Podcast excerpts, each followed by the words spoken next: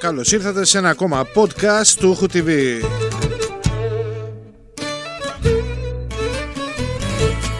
Σήμερα έχουμε καλεσμένο τον Αντώνη.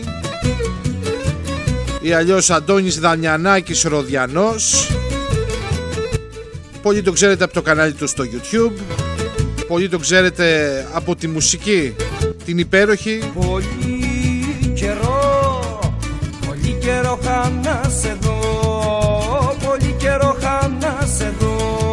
Πολλοί το ξέρετε από τη φωνή όπως ακούτε τώρα Που προσφέρει χαρά σε πολύ κόσμο εκεί κάτω στην Κρήτη.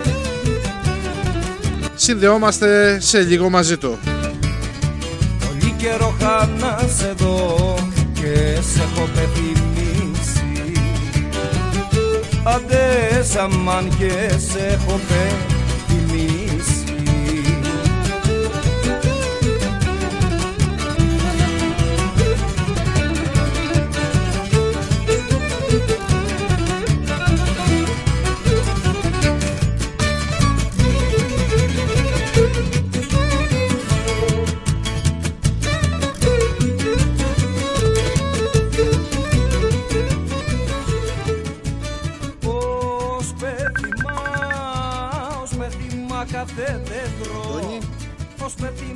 κάθε δέντρο Ακούει, ένα-δύο Σ' ακούει ο χωριάτης.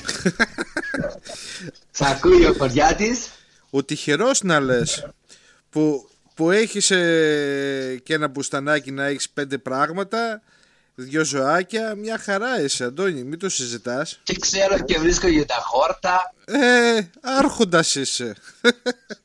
Τυχε, Θα τυχε, έρθει λέει η μέρα που οι άνθρωποι θα πατάνε το ραδίκι και θα ψάχνουν για χόρτα. Αυτοί που είναι στην πόλη και δεν ξέρουνε. Λοιπόν Αντώνη πριν λίγο ε, Ναι. είδα ένα συγκλονιστικό βίντεο. Ο Ερντογάν ζητά χρυσό και συνάλλαγμα από τους πολίτες λέει δηλαδή Ναι. ό,τι χρυσό έχουν στα σπίτια τους να τα πάνε λέει σε, λοιπόν, στα, σε διάφορα λέει χρηματοπιστωτικά λέει ιδρύματα λέει για να ενισχυθεί η οικονομία αυτό σημαίνει ότι δυστυχώς Θα ευτυχώς στραγγυλάει η ίδια τους φτώχες. για μένα δυστυχώς γιατί να σου πω κάτι ε, όπως και εδώ Κάθε από κάποιες, εδώ. κάποιες αποφάσεις που παίρνει η κυβέρνηση για τους πολίτες που δεν είναι απαραίτητο ότι συμφωνούν ε, σε αυτές τις αποφάσεις οι πολίτες η κυβέρνηση ε, μας παίρνει μπάλα εδώ πέρα το ίδιο πιστεύω ότι συμβαίνει εκεί πέρα υπάρχει πολύ φόβος στην Τουρκία δυστυχώς ε, Ναι. και όπως και να το κάνουμε η πείνα είναι πείνα και βλέπω να έρχεται μεγάλη πείνα και εκεί ε, Ναι. Έχουμε να τα Και είναι και πούμε αυτοί και οι εδώ άνθρωποι έτσι δεν έχει... ναι πάνω απ' όλα είναι Οι άνθρωποι πολίτες είναι άνθρωποι δεν έχουν καμία σχέση με τα... να, να όλα σου αυτά πω που συμβαίνουν. κάτι αν ξέραμε πόσοι κρυφοχριστιανοί υπάρχουν πόσοι καλοί άνθρωποι υπάρχουν στην Τουρκία Ναι, φυσικά. θα αλλάζαμε γνώμη και εμένα μου είχε κάνει εντύπωση σε ένα ταξίδι που είχα πριν, ε, πριν ε, λίγο χρονικό διάστημα στην Τουρκία που ήμουνα στην κλειστή αγορά να σου το πω αλλιώς και, ε, πι- και την ώρα που πλησίασα ε, ήταν μια Αρμένια η οποία με πλησιάζει ξέρω εγώ και μου δείχνει κρυφά το σταυρό που φορούσε στο λαιμό της και έλεγε και εγώ χριστιανή είμαι ναι, ναι. ε, μιλάμε τώρα για Έχει πράγματα τα, πολλούς κρυπτοχριστιανούς, ναι, πολλούς. πράγματα τα οποία δεν μπορεί να τα καταλάβει ο απλός πολίτης γιατί δυστυχώς ε, τους αρέσουν λίγο να, να φανατίζει και η μία και η άλλη πλευρά λίγο α, Ο δίπολα τους αρέσει. ναι, ναι. Α, Η Τουρκία να λέει Α, οι πλα- παλιοέλληνες και εδώ στην Ελλάδα να λένε Α, οι Τούρκοι, ξέρω εγώ. Δεν σου λέω, έχουμε δυστυχώς ε, κακή ιστορία μεταξύ μας. Αλλά Ναι. η, η ιστορία δείχνει ότι όταν παρασύρεται η μάζα γίνονται διάφορα πράγματα και γελάνε στην ουσία οι πραγματικοί εχθροί οι οποίοι δεν είναι άλλοι που έχουν, ε, έχουν κάνει ό,τι έχουν κάνει στο παρελθόν. Δεν τα έχουν σκεφτεί από μόνοι τους και αυτοί. Και Όχι, όχι. τέλος πάντων και μετά λένε ότι α, πά να πάρεις το τάδε που είναι από Τουρκία ενώ από άλλη γνωστή χώρα ξέρω εγώ όπως ας πούμε η Γερμανία άμα πάρεις τη Mercedes είναι κομπλέ δεν Ε, υπάρχει ναι, πρόβλημα είναι διαφορετικά τα Ε, πράγματα. είναι διαφορετικά ναι, ναι. δεν σου λέω ας, ας ελπίσουμε να μην ξαναζήσουμε καταστάσεις περίεργες. Ε, να σε ενημερώσω ότι κάνουμε εγγραφή. Ε, έχουμε Ναι. εδώ και αρκετό χρονικό διάστημα κάνει ένα podcast στο Ούχου TV όπου εκεί πέρα δεν πέφτει τίποτα. Δεν μπορούν να το κατεβάσουν, μπορούν να κατεβάσουν οι χρήστες ε, το απόσπασμα ή ολόκληρη την ηχητική συνομιλία. Είμαστε σε ένα περιβάλλον το οποίο δεν υπάρχει λογοκρισία. Φυσικά εντάξει, στηρούμε τα προσχήματα. Ε, πρώτα απ' όλα να σου πω ότι είναι μεγάλη μου χαρά που, που μπορούμε και βρίσκουμε χρόνο να συναντηθούμε επιτέλους έστω και ιντερνετικά να τα πούμε. Τι κάνεις Αντώνη, πώς τα περνάς, πώς τα βλέπεις τα πράγματα; Πρώτα πρώτα η χαρά είναι δική μου. Έτσι, που έχω πάνω απ' όλα ένα φίλο, ο οποίος είναι από τους λίγους, ε, λίγους, και το λίγο που είπα πολύ είναι, μάλλον από τους ελάχιστους, ο οποίος με βοήθησε και έχω και ένα υπέροχο intro στο κανάλι. Έλα μου ρε σιγά. Μου μίλησε, μου μίλησε με αγάπη, αυτά δεν τα ξεχνάω. Εντάξει αυτά Έτσι. δεν, δεν είναι τίποτα. Ερευνητής δίχως φανατισμό πάνω απ' όλα. Κοίτα να σου Τέλος, πω δηλαδή κάτι. εκεί εγώ τα κλείνω όλα. Είναι βαρύς ο τίτλος του ερευνητή. Ε, Απλά- τον έχεις κερδίσει. δεν ευθύνομαι εγώ γι' αυτό, φίλε μου, τον έχεις κερδίσει. Απλά, Άστο. απλά ένας άνθρωπος ο οποίος προσπαθώ να προσεγγίσω ε, μία είδηση ή ένα γεγονός από διαφορετικές πλευρές και πίστεψε πολλές φορές λόγω ότι και εγώ δεν έχω καταφέρει να ξεπεράσω ε, τα στερεότυπα και τη δομή της πληροφορίας το πώς σερβίρεται την έχω πατήσει και εγώ πολλές φορές και λέω κοίτα να δεις ήταν μπροστά στα μάτια μου και δεν το βλέπα δηλαδή Ναι, πολλε- εντάξει, λογικό αυτό, αλλά το αξιοθαύμαστο είναι ότι δεν υπάρχει φανατισμός. όχι όχι όχι α δε- δεν Αυτό ξέρω είναι αν- αξιοθαύμαστο. δεν ξέρω- Δεν υπάρχει κάποιος που δεν κάνει λάθος. Ε, δεν υπάρχει κάποιος που μπορεί να τα δει όλα. Δε- δεν, ξέρω αν το, Έτσι. έ- δεν ξέρω αν το έμαθες. Ε, έφαγα τιμωρία τελευταία φορά ε, διότι, διότι ε, ένα βίντεο λέει, είχε λέει ρητορική μίσους. Βρήκαν δηλαδή εμένα να έχουν ρητορική μίσους. Τώρα τι να πω, δεν, δεν μπορώ. Ε, σε μένα βρήκαν ότι ανεβάζω πορνογραφικό υλικό και μου έκανε παρατήρηση στο YouTube. Ρε Αντώνη, ντροπή. Τι Έκανα ανέβασες. για τέτοια πράγματα. Δεν το ήξερα, αλλά ευχαριστώ πάρα πολύ τη- το YouTube που με βοήθησε να διορθωθώ σαν άνθρωπος, έτσι. Έλα ρε εσύ. Δηλαδή, Δεν είμαι και ευχάριστος. Ε, Αντώνη, να σε ρωτήσω κάτι. Το βίντεο τι έδειχνε για να καταλάβω έτσι περίπου που σε τιμώρησαν με αυτή τη δίκαιη. Ε, καμία σχέση με τα φυσικό ήταν. Λέει καμία σχέση. Ξεκάθαρες απαντήσεις το έλεγα Μάλιστα. Ε, σε διαφόρους οι οποίοι μου έστελναν ε, σκρά μηνύματα. Ε, ε, σκρά όχι ότι είχαν πονηρές λέξεις ή όλα αυτά. Ναι. Ε, ξέρεις, είναι οι, οι άνθρωποι που δεν έχουν στοιχεία. Απλά λένε κάτι για να το πούνε, για να σου ρίξουν την ψυχολογία. Α, εντάξει. Τι... Μ, Αυτή... Καταλαβαίνεις και έδωσα κάποιες απαντήσεις τώρα. Κοίταξε να Δεν δεις, ε, έβρισα μέσα, δεν είπα τίποτα πορνογραφικό υλικό, πάντως δεν ανέβασα σίγουρα. Ήταν η φάτσα μου. Τώρα αν η φάτσα μου θεωρείται κάτι το πονηρό δεν ξέρω. Θα Ένα τρελαθώ. κινητό Έχω το βάζω μπροστά στη φάτσα μου και μιλάω. Δεν Θα, θα τρελαθώ. ρε. Κληρονομίες δεν κάνω. Λοιπόν, άκου τώρα να δεις. Ε, άκου και πορνογραφικό υλικό.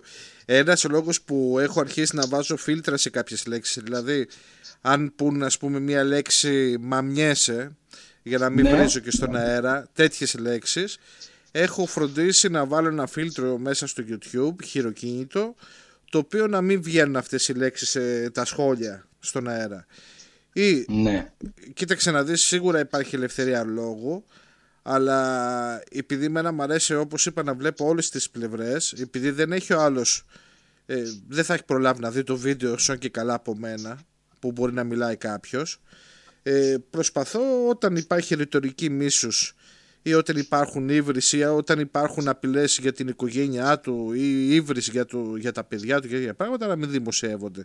Τώρα καμιά φορά δεν σου λέω μπορεί να μην ξεφύγει γιατί γίνεται ένας χαμός ώρες ώρες αλλά Εντάξει, δεν το λογικό. θεωρώ σωστό. Δεν το θεωρώ σωστό. Δηλαδή, Εγώ πάντως είμαι χαρούμενος για τη δικαιοσύνη που υπάρχει, διότι Για πες. μπορεί ε, να σωθούν κάποιοι από το πορνογραφικό υλικό που ανεβάζω ή από το μαμιέσαι που θα πεις κάποια στιγμή Ναι. ε, την ώρα και τη στιγμή που είναι το YouTube ή, ή κάθε ε, το κάθε κανάλι γεμάτο από υποσυνείδητα μηνύματα και όχι και ξεκάθαρα μπορώ να πω Αντώνη. σεξουαλικού περι- περιεχομένου, προπαγάνδας αλλά εκείνα είναι καθαρά πως γίνεται Αντώνη, αλλά υπάρχουν, πάντως παραμένω ευτυχισμένος υπάρχουν YouTuber ε, θηλυκό και αρσενικό που πραγματικά αν δεις ειδικά τα είχαμε ότι κάνουν γυμναστικές και αυτά και έχουν ε, το πινακάκι, Μπράβο. το Αυτά πινακάκι δεν, ε, το ε, κρίνω. πλη- πλήρωσέ με ή δώσ' μου κάτι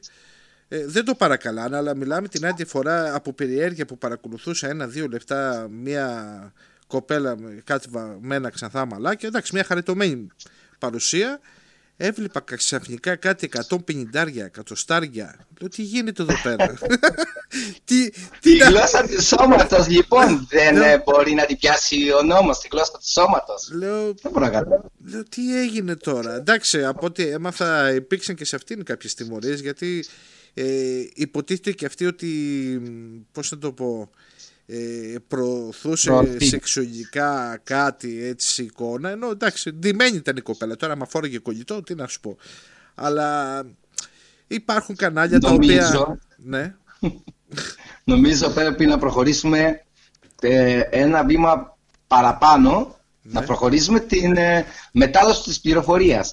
Ε, θα μπορούσαμε να διδαχθούμε όλοι, να μάθουμε καλά την ε, γλώσσα των κοφάλαλων, να λέμε ό,τι θέλουμε με τα χέρια. η Δηλαδή εκεί αλήθεια, πέρα δεν μπορεί να σε σταματήσει το YouTube. η αλήθεια είναι ότι θα ήθελα να μάθω αυτή τη γλώσσα ε, πραγματικά θα το ήθελα Αντώνη γιατί είναι άνθρωποι οι οποίοι ε, τους έχει ορίσει η κοινωνία μας αυτή η ελεύθερη κοινωνία η απελευθερωμένη κοινωνία Έτσι, και τους η ελεύθερη. συμπεριφέρεται και τους συμπεριφέρεται σαν, ε, σαν τους τελευταίους ρε παιδί μου ενώ υπάρχουν ε, α, μυαλά τώρα δεν, δεν το συζητάμε Ναι. και μάλιστα ένα από αυτά τα μυαλά που έχει αξιοποιήσει σπάνιο φαινόμενο είναι και η ΔΗ. Ένα από τα μεγαλύτερα μυαλά που έχει δει που σχεδιάζει τα πάντα που όπως και να το πούμε σε τα τεχνικά του μέρη ε, δουλεύει ρολόι και στους σχεδιασμούς, ξέρεις, πυλώνες αυτά τι φτιάχνουν είναι άτομα με ειδικές ανάγκες. Το έχω γνωρίσει από κοντά και είχα πάθει σοκ το παιδί. Είναι διάνοια. Μυαλό. ναι, δεν έχει να κάνει με το άλλο Μια- φυσικά. Μυαλό. Αλλά εντάξει, Ναι, βέβαια. εμείς ε, είναι πιο ωραίο να βλέπουμε τη φάρμα.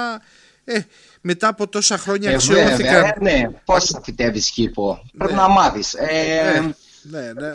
Λίγο, Πρέπει να αγωνιστείς. Ε, ποιο είναι το άλλο αγώνισμα, γιατί δεν βλέπω τηλεόραση. Άμα θέλω να δω ειδήσεις, μπαίνω ούχο TV για να δω ειδήσεις. δεν θα δω από ειδήσεις. Έτσι.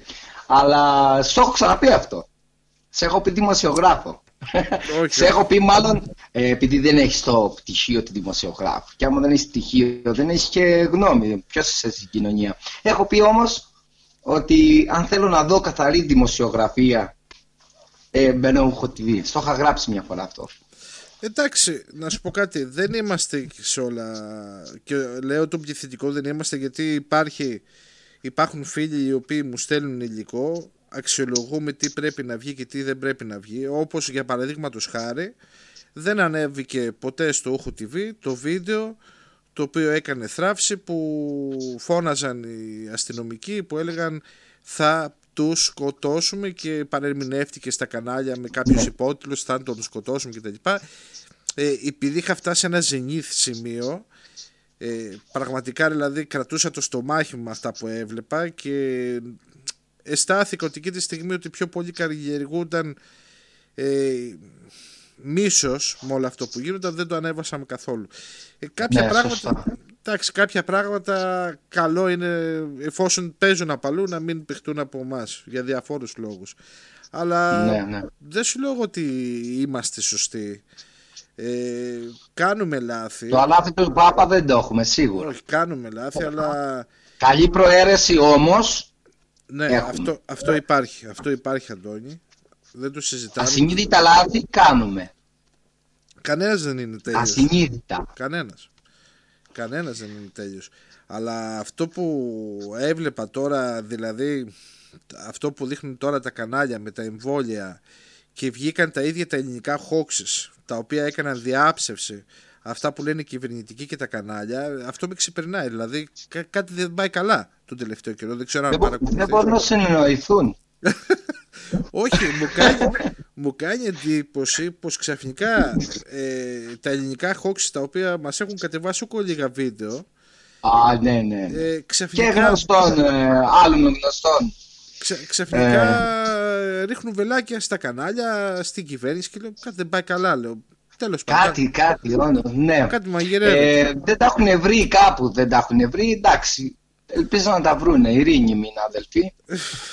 το, το τραγικό που λες για την πληροφορία δεν ξέρω αν θυμάσαι ένα παλιό βίντεο που μιλούσε για τις μεταλλάξεις που ήταν στην ουσία ε, μία Ναι. έρευνα από ένα πανεπιστήμιο ε, που, που είχαν βγει κάποια στοιχεία τότε από την Ουχάν ε, κάποιες έρευνες και Ναι. τότε λέγανε για κάποιες μεταλλάξεις.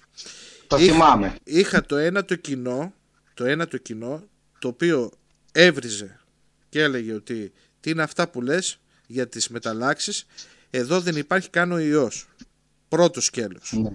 Άντε τώρα να εξηγήσεις τον άλλον το τι συμβαίνει όταν δεν αποδέχεται καν ότι υπάρχει ιός. Ναι. Λοιπόν, και πάμε τώρα στην άλλη την πλευρά που ήταν πολλοί οι οποίοι άνοικαν στον ιατρικό ε, χώρο που μου στέλναν μηνύματα και μου έλεγαν τι είναι αυτά που λες για τις μεταλλάξεις δεν ισχύει τίποτα, δεν υπάρχει τίποτα δεν έχει βγει τίποτα επίσημο και μετά από ένα χρόνο μετά από ένα χρόνο ξαφνικά ξεχάσαν το τι έλεγε ο ένας ότι δεν υπάρχει ιός το τι έλεγε ο, ο, οι γιατροί ε, το ότι δεν υπάρχουν αυτές οι μεταλλάξεις και τα λοιπά. Και εδώ έχουμε προχωρήσει σε πολύ πιο σοβαρά πράγματα. Ε, υπάρχει η υποψία ότι ε, υπάρχει μεγάλη πιθανότητα να υπάρχει η ελληνική μετάλλαξη.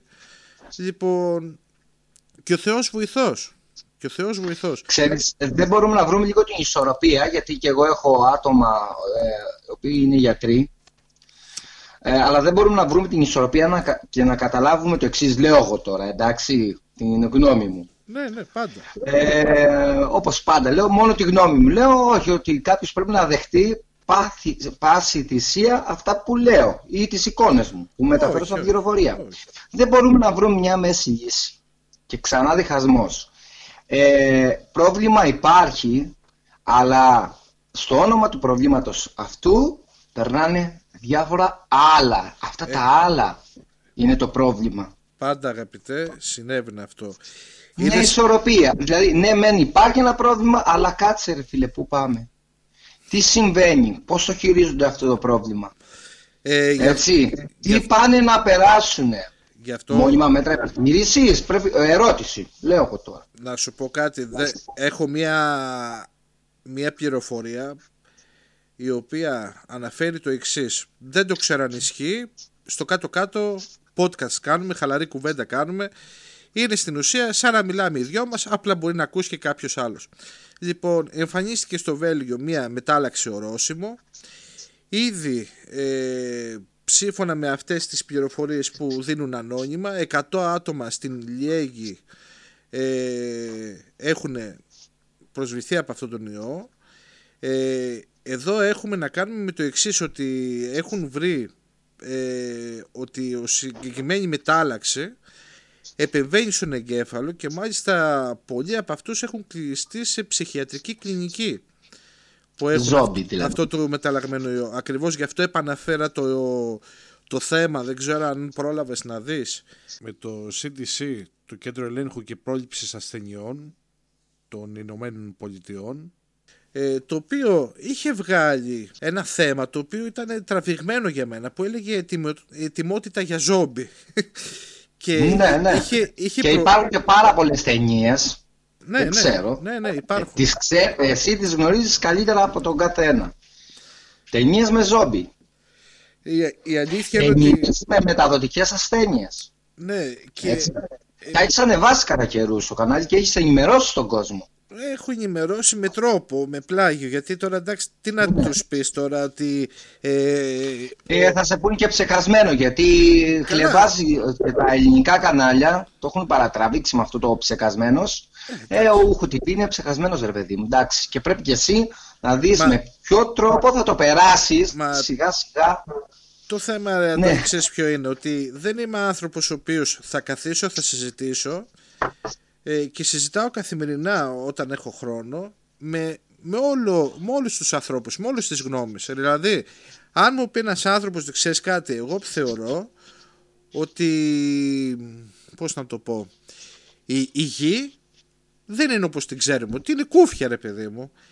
Ναι. Ε, παρόλο που Υπάρχει εμένα, αυτό, δύο εμένα, χρόνια τώρα. εμένα παρόλο που μπορεί να μου ακούγεται στον απλό εγκέφαλό μου τρελό θα σεβαστώ τη γνώμη του και θα τον ακούσω αν έχει κάτι να μου πει ε, πώς θα σου το πω με κάποια στοιχεία ότι ξέρεις κάτι τότε πήγε το τάδε Ε, ταξίδι θα- ε, σ- στην ουσία ε, είναι ε, αυτό που μου λες το ότι μπορεί να διαφωνώ μαζί σου αλλά θα υπερασπιστώ το δικαίωμά σου για την Ακριβώς. ελευθερία του λόγου μέχρι, Ακριβώς. μέχρι να δώσω και τη ζωή μου. Δεν θυμάμαι ποιος το είχε πει αυτό. Ε, το λένε Να πολύ ρε- υπερασπίζουμε το δικαίωμα της έκφρασής σου. Ναι, λοιπόν, ακριβώς. Εγώ θα κάτσω να ακούσω την κάθε μια σεβαστή γνώμη, με σεβασμό, με ειλικρίνεια, να ακούσω τα επιχειρήματα, να ακούσω την άποψη. Τώρα, Αντώνη, όπως έχω πει, εσύ στις δικές σου εκπομπές, ρε παιδάκι, μου ρίξεις κάτι χαστούκια ώρες ώρες. ναι, εντάξει, Εσύ το δεν- έχω, λίγο εσύ- χωριάτι. Α, έχω σου έχω πει. Εσύ Μιλάς δεν- με χωριάτι. Εσύ δεν Τα είσαι, λέω ξέρεις, χωριάτι. το απ' έξω απ' έξω του λαό λαό. Πιάσεις τον, Όχι. τον τηλεθεατή, του λες, ξέρεις κάτι, αυτό και αυτό μεγάλε, πάρε, πα, πα, και, και τους κόβεις κάτι χάστο και κόβουν πέρα ώρες ώρες, τρομαγμένοι, λένε. Έτσι είναι και στην καθημερινότητα. λοιπόν, αλλά εδώ μιλάμε για χαστούκια τη CTC που λέει αναρωτιέστε λέει γιατί τα ζόμπι, η αποκάλυψη ζόμπι και η τιμότητα για ζόμπι συνεχίζουν να ζουν ή να περπατούν νεκρά σε μια ιστοσελίδα στο CDC. Όπως λέει αποδείχθηκε αυτό που ξεκίνησε για πρώτη φορά ως εκστρατεία ε, για να προσεγγίσει νέο κοινό με μηνύματα ετοιμότητας έχει αποδειχθεί ότι είναι μια από τις ε, πιο αποτελεσματικές ε, προσεγγίσεις στο ευρύ φάσμα λέει και για τους κινδύνους που μπορεί να έχουμε για ζόμπι. Και τέλος πάντων μίλησε για μια πιθανότητα τάχα ενός Ρώσου επιστήμονα του 21 να βγάλει έναν ιό και τώρα βλέπουμε ξαφνικά με ανεπίσημα δεδομένα γιατί τώρα τι να σου πω Ε, πρώτα είναι ανεπίσημα και μετά γίνονται επίσημα. Το έχεις παρατηρήσει; ναι ε, καλά εντάξει ναι Έτσι Ε, πάει η δουλειά. τα, ταυτόχρονα σε site ξένα στο astronomy.com βλέπω πώς προετοιμάζει το COVID-19 την ανθρωπότητα για πρώτη επαφή λέει. Όταν φτάσει λέει, το πρώτο μήνυμα από μια εξωγήινη νοημοσύνη, η εμπειρία μας λέει με τον COVID-19 θα μπορούσε να μας βοηθήσει να σχεδιάσουμε μια κατάλληλη απάντηση λένε ερευνητές. Και Ναι. λέω τι γίνεται τώρα λέω. Λέει φανταστείτε λέει το ακόλουθο Ε. σενάριο λέει. Ένα απομακρυσμένο λέει ραδιοτηλεσκόπιο λέει εντοπίζει ένα επαναλαμβανόμενο σήμα από ένα αστέρι που μοιάζει με ήλιο. Μερικές δεκάδες έτη φωτός από τη γη λέει, τις επόμενες ημέρες αλλά ραδιοτηλεσκόπια λέει επαναλαμβάνουν και επιβεβαιώνουν λέει την παρατήρηση λέει. Και ξεκινά, λέει ότι μέσω λέει, ενός παγκόσμιου ενθουσιασμού, τις ήρχες και τις ανησυχίες, λέει, προκύπτουν λέει, βασικά ερωτήματα σχετικά με τον ρόλο των επιστημόνων λέει, και των πολιτών και των πολιτικών και η φύση λέει, των συμβούλων που δίνουν, λέει, ποιος πρέπει να συμμετέχει στην απόφαση να απαντήσει. Πολύ μπερδεύεται το πράγμα με το θέμα του COVID, ρε παιδί μου. Δηλαδή, Ε, ε, ε, προβλήματα. ξέρεις τι βλέπω; ναι, Ξέρεις τι βλέπω σε όλα αυτά; Ε, θα δημιουργήσουν ένα σωρό από προβλήματα. ναι, αυτό ναι. Ε, στο είχα πει άλλωστε αυτό ναι, και έχουμε- κάποια στιγμή προετοιμαστείτε για το ένα, προετοιμαστείτε για το άλλο. Δείτε από εδώ, δείτε από εκεί το κακό που συμβαίνει. Άρα λοιπόν δεν μπορείς στο φόβο μέσα να υπάρχει αγάπη και αρμονία. Μα Ε, ούτως, ούτως ή άλλως, Αντώνη, ζούμε τις Μήπως αυτό φοβούνται όλοι αυτοί; Μήπως υπάρχει μια αφύπνιση; Πρέπει να μπούμε σε ένα ερώτημα. Και μιλάμε τώρα για προφητεία, όχι του Αντώνη, του Κυριμίτσου. Μιλάμε για πράγματα τα οποία είναι γραμμένα, είναι στα Ευαγγέλιο, ο κάθε ένας μπορεί να ανοίξει να δει από το στόμα του Ιησού Χριστού. Και το βλέπω να συμβαίνει τώρα. Και επίσης λέει ότι τον τελευταίο καιρό η αγάπη λέει των πολλών θα ψυχραθεί. Και κάπου αλλού, ε, το διάβαζα προχθές, νομίζω είναι παλαιά διαθήκη, αλλά δεν θυμάμαι τον προφήτη, λέει οι άνθρωποι θα περιτρέχουν τη γη πριν γίνουν διάφορα φαινόμενα, δηλαδή θα μπορεί, το λέει σε μια εποχή που δεν υπάρχουν αεροπλάνα για να περιτρέχει στη γη, δεν υπάρχουν ε, τρένα ή καράβια είτε οτιδήποτε, μηχανοκίνητα οχήματα. Και η γνώση λέει θα πληθυνθεί. Πώς πληθαίνει η γνώση; Κουγκλάρεις, μαθαίνεις το οτιδήποτε. Μπαίνεις YouTube, μαθαίνεις το οτιδήποτε. Τι έγινε στην Κίνα το μαθαίνω εγώ σήμερα εδώ πέρα. Άρα λοιπόν, αν δω από τη μελέτη που κάνω, τα στοιχεία με φέρνουν στο τώρα που μιλάμε, στο σήμερα και λέω κοίτα να δεις τι συμβαίνει. Τα είχαν πει και για μεταδοτικές ασθένειες και τα πάντα. Εντάξει, η αλήθεια είναι ότι πάντα είχαμε μεταδοτικές ασθένειες, αλλά εδώ κάτι άλλο Πάντα. παράξενο- Απλά σου τα βάζεις σε πακέτο. Ξέρεις ότι τον ίδιο καιρό θα υπάρχουν μεταδοτικές ασθένειες συν το ένα, συν το άλλο, συν η πληροφορία ότι θα πληθυνθεί η πληροφορία, η πληροφορία και τα φτιάχνεις σε πακετάκι. Δεν σου λέει μεμονωμένα, ξέρεις, έχουμε το λοιμό, έχουμε τύφο. Ή... Πάντα υπήρχαν, αλλά σου, βα- σου δείχνει μια άλλη συχνότητα, μια ένταση. Ε, να συμβαίνουν κάτω από μια άλλη ένταση. Πιο Κοίτα, αυξημένη. η αλήθεια είναι Πιο ότι μαζικά. πρώτη φορά, πρώτη φορά σε τόσες πανδημίες, να το ονομάσουμε έτσι, διώκεται τόσο πολύ η Εκκλησία. Και για να μην είμαστε και άδικοι, όχι μόνο ο Ναι. χριστιανισμός, όλες οι θρησκείες, δεν είναι τυχαίο αυτό, Όλες, όλες. είναι σαν να προσπαθούν να πούν σε όλους τους πιστούς διαφόρων θρησκειών ότι ξέρετε κάτι, ο Θεός που πιστεύετε δεν θα σας σώσει. Ο Θεός που πιστεύετε δεν θα σας προστατεύει. Ο Θεός που πιστεύετε μολύνει. Και ειδικά στη δικιά μας τη θρησκεία ε, δεν μπορεί να κοινάνε κάποιοι να λένε ότι η Θεία Κοινωνία ότι μολύνει. Αυτό είναι ύβρις. Για μένα. Ναι. Ναι, ναι. Ε, που όταν τόσα χρόνια ήταν ε, οι ιερείς οι οποίοι κοινωνούσαν ε, ανθρώπους οι οποίοι είχαν ε, ε, διάφορες ασθένειες σε νοσοκομεία να πάμε στη, ακόμα και στη Σπιναλόγκα οι οποίοι Να λόγκα. ναι, ναι, οι οποίοι κάτι το οποίο μπορεί να μην ξέρουν οι ακροατές και οι ακροάτες είναι ότι ό,τι περισσεύσει από τη Θεία Κοινωνία ε, το καταναλώνουν οι ίδιοι στο τέλος. Ναι, αλλά υπήρχε Δεν τεράστια αρρωστήσαν, πίστη. δεν αρρωστήσαν ποτέ αυτοί οι άνθρωποι. Είναι, η δύναμη, είναι και η δύναμη της πίστης. Σίγουρα. Τώρα ε, κάποιος πιστεύει ας πούμε περισσότερο τον, ε, θα το πω ε, με κωδικό που όλοι τον γνωρίζουν αυτόν τον κωδικό, τον Ισαγγελάτο, αυτός είναι ο, ο Άγιος Celebrities, Ναι, ναι, παρά την πίστη στο Θεό. ναι. Δεν πιστεύουν πλέον. Εντάξει, Ε, εκείνος ο ιερέας που ήταν στη Σπιναλόγκα και ο κάθε ιερέας είχε πίστη και οι άνθρωποι είχαν πίστη είχαν. στον κόσμο του, προς τον κόσμο του αγαθού. Τώρα είναι ένα ερώτημα. Λέω τώρα τι γίνεται ρε φίλε; Εδώ υπάρχει καταγεγραμμένο ότι σε παλιά πανδημία που είχε η Αθήνα κάναν λιτανία την εικόνα της Παναγίας και μέσα σε ένα βράδυ σταμάτησαν όλα. Και Ναι. τώρα αυτό αν το αναφέρεις θα τους πιάσει δαιμονικό γέλιο θα το πω. Με όλη τη σημασία. Ε, ε, και άλλες περιπτώσεις υπάρχουν Τις, τέτοιες. ε, Ότι δ- είχε καιρό να βρέξει και έκαναν λιτανίες και έβρεχε.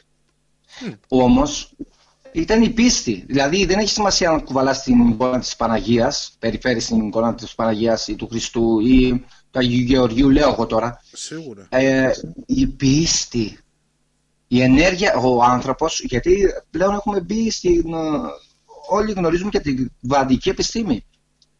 Η βαδική επιστήμη κάνει ε, άλματα. Έχουμε γνώση. Και σου λέει ότι η ύλη υπακούει. Και ότι ο εγκέφαλος πραγματικά έχει συχνότητες οι οποίες επηρεάζουν την ύλη και η ύλη υπακούει. Τώρα μήπως όλα αυτά στρέφουν, και αυτοί το γνωρίζουν αιώνες τώρα, ε, τον εγκέφαλό μας να λειτουργεί σε χαμηλές συχνότητες, ώστε να φέρουν το αποτέλεσμα που θα είναι μέσω του φόβου. Γιατί και ο φόβος είναι συχνότητα. Και αυτό που κάνουμε συχνότητα είναι. Πληροφορίες είμαστε όλοι. Για δες λίγο τι συμβαίνει Αυτό λέω εγώ στο νου μου, για δες Αντώνη τι συμβαίνει. Εγώ απαντάω πολλές ε, ερωτήσεις με ερωτήσεις στον εαυτό μου. Η, Έτσι κάνω εγώ. η αλήθεια είναι ότι και την απάντηση να Μήπως έχεις σε η μια κοινή ερώτηση- συνειδητότητα, δηλαδή εγώ ξέρεις κάνω ένα comeback, το λέω σωστά, το πισωγύρισμα. Ναι. Ε, και λέω πριν COVID και στις καλές εποχές τι γινόταν ρε φίλε με, με, τη, με τη συνειδητότητα τη, την κοινή συνειδητότητα του κόσμου τι, συν- τι συνέβαινε όλα αυτά τα χρόνια; Ήταν σόφρον ο κόσμος; Μήπως η συνειδητότητά μας έχει δημιουργήσει όλα αυτά τα πράγματα που συμβαίνουν σήμερα; Δηλαδή δεν ρίχνω το- την ευθύνη στον Χουτιβί, ε, στον Ερντογάν, στο, στον κάθε ένα, στον ιό. Μήπως εγώ, εγώ ήμουν εντάξει, εγώ πάντα ρίχνω την ευθύνη πάνω μου. Το έχω αυτό. Εγώ τι έκανα, όχι ότι θα αγιοποιήσω τους άλλους, αλλά εγώ τι έκανα ρε φίλε. Πώς λειτουργούσα, γιατί ε, οι λειτουργίες έχουν και ενέργειες μέσα. Πώς ενεργούσα εγώ όλα αυτά τα χρόνια. Μήπως υπήρχε ένας παζουλισμός, μία τρέλα, ε, ήμασταν ε, ουσιαστικοί στην πίστη. Ε, σεβόμασταν το ανθρώπινο πρόσωπο τα προηγούμενα χρόνια ή όλοι μαζί κοιτούσαμε πώς να βγάλει ο ένας το μάτι του άλλου Και, Και κάποια ακόμα- στιγμή και ακόμα αυτό όλη η συμβαίνει. κακία συσσωρεύτηκε στο σύμπαν γιατί το σύμπαν έχει, είναι έμψυχο, ε, έχει νοημοσύνη. Και τώρα θα θερήσουμε, γιατί είναι και αυτό γραμμένο, ότι θερίζεις αυτό που παίρνεις. Απλά αργεί λίγο, ξέρεις. Σε ένα χωράφι σπε- σπέρνουμε, αλλά δεν βγαίνει αμέσως ο σπόρος. Αργεί. Έχει κάποια, κάποιο χρόνο. Ε, Αντώνη, να σου πω Λίγο κάτι. ένας, λίγο άλλος. Πω- Ξέρω, ο ένας κρατούσε τον αναπτήρα, ο άλλος τη βενζίνη. Ξέρω εγώ και να σου κάψαμε πω τον κάτι. τάσο. Αυ- αυτό που βλέπω είναι ότι δεν έχουμε καλυτερεύσει. Δηλαδή, με στο φοβίζει. καιρό της Εντός πανδημίας, εισαγωγικών.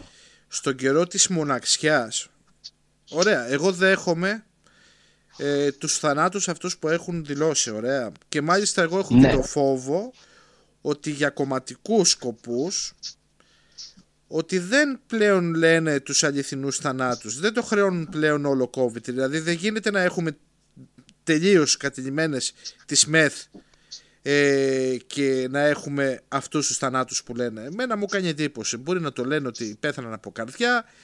Δηλαδή ό,τι ξεκινήσαν στην αρχή αντίθετα να το κάνουν αυτή τη στιγμή διαφορετικά. Ναι, δεν βγαίνει άκρη. Φυσικά δεν βγαίνει άκρη με αυτό. Λοιπόν, για να μην πούνε ότι ξέρεις κάτι μέρα χάνουμε 100 άτομα. Εγώ, Ναι, θα, σου ό- κάνω, Όλα τα σενάρια παίζουν, όλα. εγώ ναι. θα σου κάνω μια ερώτηση όμως σαν άνθρωπο. Προς άνθρωπο. ναι. Μέσα σε αυτό το καιρό της πανδημίας, της μοναξιάς, της καραντίνας πόσοι άνθρωποι ειδικά ηλικιωμένοι φίλε μου Αντώνη πεθάνανε μόνοι τους από άλλες αιτίες πόσοι άνθρωποι αυτοκτόνησαν πόσοι άνθρωποι από τη στεναχώρια ε, πάθαν καρδιά Παίρνουν ψυχοφάρμακα πάρα πολύ. Πάρα πάθαν, πολύ. πάθαν εγκεφαλικά. Πόσοι άνθρωποι Ναι. δεν είχαν έναν άνθρωπο να έχουν μια ζεστή ανθρώπινη αγκαλιά. Πόσοι άνθρωποι Σωστά. δεν πλησίασαν ε, τη μητέρα τους και τον πατέρα τους, τη γιαγιά τους, τον παππού τους. Πόσα εγγόνια δεν έσφιξαν μια αγκαλιά τη γιαγιά και τον παππού.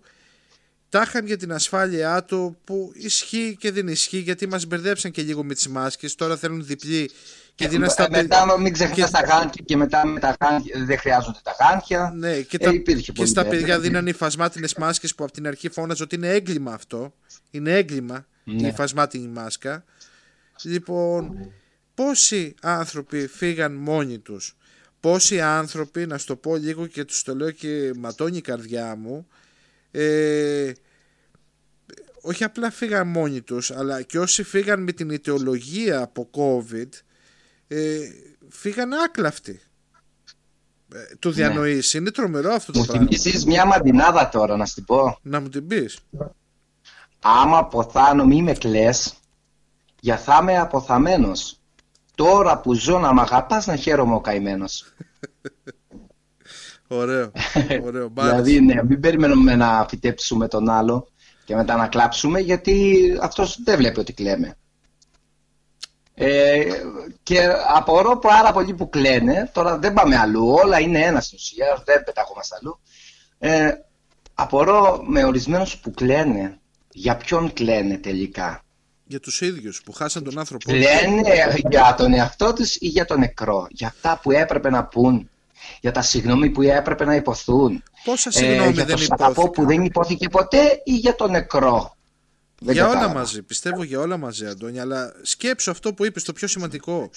Το ότι πολλοί άνθρωποι ε, που πάθανε άσχετα με COVID, ωραία, που πάθανε μια καρδιά, ένα κεφαλικό, που φυσιολογικό είναι από τα γεράματα να φύγανε, που ήταν Εντάξει, φοβισμένοι στα σπίτια τους και δεν υπήρχαν οι δικοί τους άνθρωποι να τους πούν μια γλυκιά κουβέντα. Κάποιες κουβέντες που θα θέλανε να τους πούνε τέλος πάντων. Είναι, είναι αδιανόητο αυτό γιατί ξέρεις κάτι, ο χρόνος τουλάχιστον με την αντίληψη που έχω προσωπικά δεν γυρνάει πίσω. Ναι. Δεν γυρνάει Δεν πίσω. μπορείς, όταν δεν κάνεις αποκατάσταση της σχέσης όσο ο άλλος είναι μέσα στο βιοηλεκτρικό του σώμα, μετά ό,τι και να κάνεις, Είναι αργά. της μάτιν κοπιάζεις. Ε, Είναι αργά. Είναι αργά. Αν δεν σε αγαπάω τώρα και αν δεν σε σεβαστώ τώρα, πότε να σε σεβαστώ βρε, όταν δεν θα μπορώ να επικοινωνήσω μαζί σου; Δηλαδή Ακριβώς, Ε, ακριβώς αυτό. είναι πάρα πολλά και τίθονται και θέματα ηθικής και δεν ξέρω πόσο ηθικός ήταν ο, όλα αυτά τα χρόνια ο κόσμος και να σου πω ένα καλό που βγάζω από την κλεισούρα Για πες μου. από την εντός εισαγωγικών φυλάκιση ένα καλό ότι τώρα αφού δεν μπορείς να πας στην καφετέρια στα μπουζούκια να βάλει, ξέρεις είμαι μουσικός και έχω ζήσει στα γλέντια μέσα Ναι. Λοιπόν τώρα λοιπόν που δεν μπορείς να πας κάπου που έχει ηχεία για να πνίξουν τις εσωτερικές φωνές. Δεν έχει ποτό, δεν έχει γυναίκες μέσα από το μπαρ να αποσπάσουν την προσοχή σου από τον πραγματικό σου εαυτό. Τώρα μήπως αυτή η κλεισούρα μας δίδει την ευκαιρία να αντιμετωπίσουμε τον παραμελημένο πραγματικό μας εαυτό. Δηλαδή τώρα που ο κάθε ένας είναι μόνος του μέσα, μήπως θα έπρεπε, δεν λέω ότι το κάνει όμως, είναι δύσκολο, θα έπρεπε να κοιτάξει τον κόσμο μέσα του πραγματικά και να δει το ποιος είναι. Δηλαδή εγώ προσπαθώ και μέσα από το κακό, ξέρεις, να βγάλω κάτι καλό. Σίγουρα. Έτσι. Σίγουρα αυτό. Ναι, Και- προσπαθώ. Κάνω την αυτοκριτική μου, ρε παιδί μου. Πόσοι θα κάνουν αυτοκριτική τώρα που δεν μπορούν να γυρίζουν σαν του παπά το σκύλο που λέμε λαϊκιστή; Πόσοι θα κάνουν. Ναι. Ε, ε, λέω εγώ τώρα, χρησιμοποιώ αυτή την καταραμένη ασθένεια και αυτά τα, μο- ε, τα μέτρα επιτήρησης που κάποια από αυτά θα μείνουν μόνιμα, τα χρησιμοποιώ υπέρ μου ξανά και λέω, ρε φίλε, κάτσε. Τώρα που έχω τόσο χρόνο και είμαι κλεισμένος μέσα, μήπως με φοβίζει ο ίδιος μου εαυτός, οι φωνές που έπνιγα τόσα χρόνια μέσα μου. Ε, Τέλος πάντων, ο- την κάθε κατάσταση ο καθένας προσπαθεί να τη χειριστεί όπως μπορεί. Αλλά είναι θλιβερό να καταντήσει κάποιος να παίρνει ψυχοφάρμακα ή υπνοτικά χάπια, ε, διότι αυτό δείχνει ότι ίσως δεν τα έχει βρει με τον εαυτό του. Λέω εγώ τώρα. Ε, σκέψεις κάνω. Νομι- νομίζω ότι το, το, το θέμα το να τα βρεις με τον εαυτό σου και να έχεις αυτογνωσία, να ξέρεις ποιος πραγματικά είσαι, είναι δύσκολο κομμάτι. Πολλές Πολύ. φορές, πολλές φορές μπορούμε κακώς να κρίνουμε τους άλλους, αλλά δεν κάνουμε όμως την κριτική που πρέπει στον εαυτό μας και να Βέβαια, γνωρίσουμε τον εαυτό σωστά. μας. Θα σου πω και ένα άλλο καλό όμως που έχει αυτός ο εγκλισμός. Μάλλον οι Για πες. εγκλισμοί είναι Ναι. ότι προσωπικά ε, κέρδισα χρόνο στο να μπορέσω να έχω επαφές διαδικτυακές δυστυχώς ε, όχι από κοντά αλλά έστω και έτσι με πολύ σημαντικούς ανθρώπους ακόμα και τώρα Ναι. που μιλάμε γιατί όταν λέω σημαντικός άνθρωπος για μένα δεν είναι αυτός που έχει τον τίτλο του μεγάλου συγγραφέα του μεγάλου ερευνητή Όχι. Ε, ναι, ναι. σημαντικοί άνθρωποι είναι οι άνθρωποι στους οποίους μπορώ να μιλήσω, να με ακούσουν, να τους ακούσω και να αισθάνομαι θετικά και ήρεμα και να έχω Ναι. να πάρω κάτι. Κάτι όχι να το πω συμφεροντολογικά, να, να, να πάρω μία σκέψη, μία ιδέα, ε, μία λέξη κλειδί, ένα, κάτι το οποίο θα με βοηθήσει να, να ανεβάσω το επίπεδο της σκέψης μου ε, ένα επίπεδο πιο πάνω. Να μπορέσω να, να γνωρίσω διαφορετικές διαδρομές ώστε να μπορώ να πω ότι ξέρεις κάτι, μήπως υπάρχει και αυτό και να μπορώ να προσεγγίσω διαφορετικά κάποια θέματα. Ε, και δόθηκε ναι. και πολύς χρόνος ε, σε κόσμο ώστε να μπορέσει στην ουσία να, να ψαχτεί και λίγο. Ξέρεις ήταν για πολλούς... Και να κάνει και ξεσκαρτάρισμα, να κάνει και ξεσκαρτάρισμα. Ακόμα γίνεται πιστεύω. Ακόμα γίνεται. Μέσα του καθένας. Να κάνει και ξεσκαρτάρισμα. Ναι, ναι. Πολλοί ξέρεις φάγανε ένα χαστούκι και ξέρεις όταν εμείς λέγαμε ότι έρχονται δύσκολα πράγματα ε, προσέξτε το ένα, προσέξτε το άλλο. Εντάξει, ο καθένας τα λέγει με τον τρόπο του. Άλλοι δίνουν ναι. χαστούκια, ναι. άλλοι ξέρεις, τους χαϊδεύουν λίγο το κεφάλι και σου λένε ότι κοίτα και αυτό, ξέρεις, κράτα το στην άκρη του μυαλού σου. Δεν σου λέω εγώ, φαντασία ρε παιδί μου. Λοιπόν, αλλά ναι, ναι. όταν ξαφνικά μπαίνουν σε μια διαδικασία και σε ένα σενάριο το οποίο το ζούνε πλέον, δεν είναι φαντασία.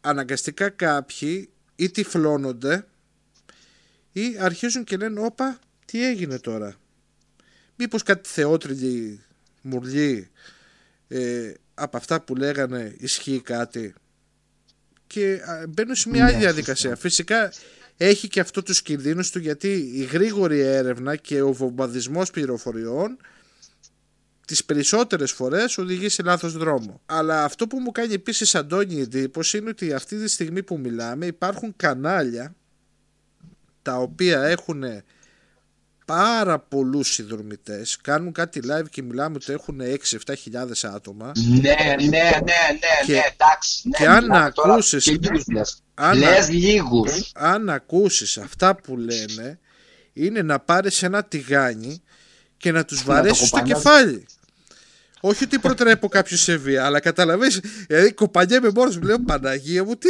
λέει; Και, και, και από κάτω χειροκροτάνε τώρα πραγματικά. Κοροϊδεύουν. Δεν μπορώ να το καταλάβω τι γίνεται. Και λέω, Όχι, πραγματικά. Λέω, ε, πραγματικά δεν, το ζω, δεν το ζω αυτό το πράγμα. Δεν γίνεται δυνατόν.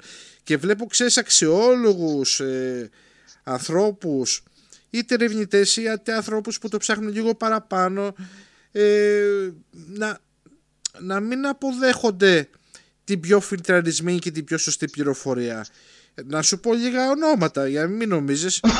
Πρώτο όνομα για μένα που τα λέει καιρό και μια ζωή ε, έχει τις ε, επιθέσεις της και να είναι καλά αν μας ακούει είναι η Βασούλα. Λοιπόν, μια ζωή ανέβαζε και ανεβάζει πράγματα τα οποία είναι βόμπες πληροφορίας δεν σου λέει πίστεψέ το, σου λέει ότι κάτι. Ε, ο Τάδε έχει πει αυτό τώρα από εκεί και πέρα, αλλά πάρ το πως θες.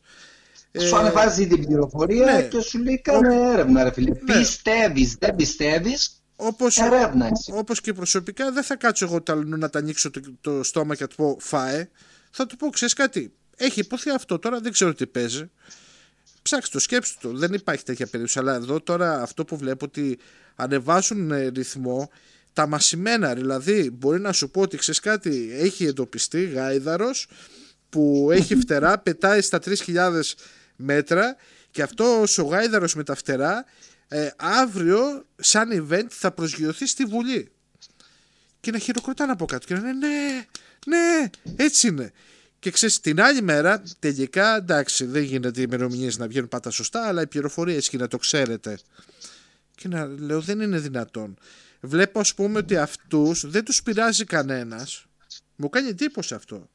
Δεν τους πειράζει κανένας. Δεν τους κατεβάζουν κανάλια, βίντεο, τίποτα και όταν θα βγουν κάποιοι άνθρωποι ε, που πρόσεξέ με εν μέρη συγκρατεί και το κοινό γιατί ξέρεις οι σοβαροί άνθρωποι δεν είναι υπέρ το να πει στον κόσμο ότι βγείτε στους δρόμους και βάρτε τα μπουρλότο προς Θεού. Δεν λειτουργεί έτσι το πράγμα. Λοιπόν, ναι. ε, και σε αυτούς τους ανθρώπους επιτίθεται το ίδιο το σύστημα γιατί βγάζουν όσο μπορούν πιο προσεκτικά κομμάτια της αλήθειας.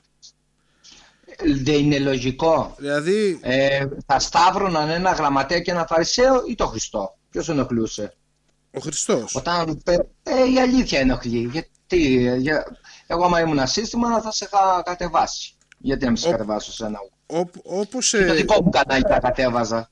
και διάφορα τέτοιου- αυτού του είδους. Συγγνώμη κιόλας, άμα μου τη χαλάσει και μου τη σπάσει όλας. ο- όπως μου έκανε και τι. τρομερή εντύπωση η επίθεση αυτή Οι άλλοι κάνουν τη δουλειά μου. Οι άλλοι ασυνείδητα κάνουν τη δουλειά μου. Γιατί δεν τις κατεβάσω, δεν κατάλαβα. Ναι, σου λέει ότι αυτοί είναι οι ψεκασμένοι. Κοιτάξτε εδώ να δείτε τι αρλούμπες λένε. Πόσες Ναι. φανατικούς οπαδούς έχουν. Δεν σου λέω, κάποιοι μπορεί να μπαίνουν και για να γελάσουν, επειδή μου. Δεν ξέρω τι γίνεται.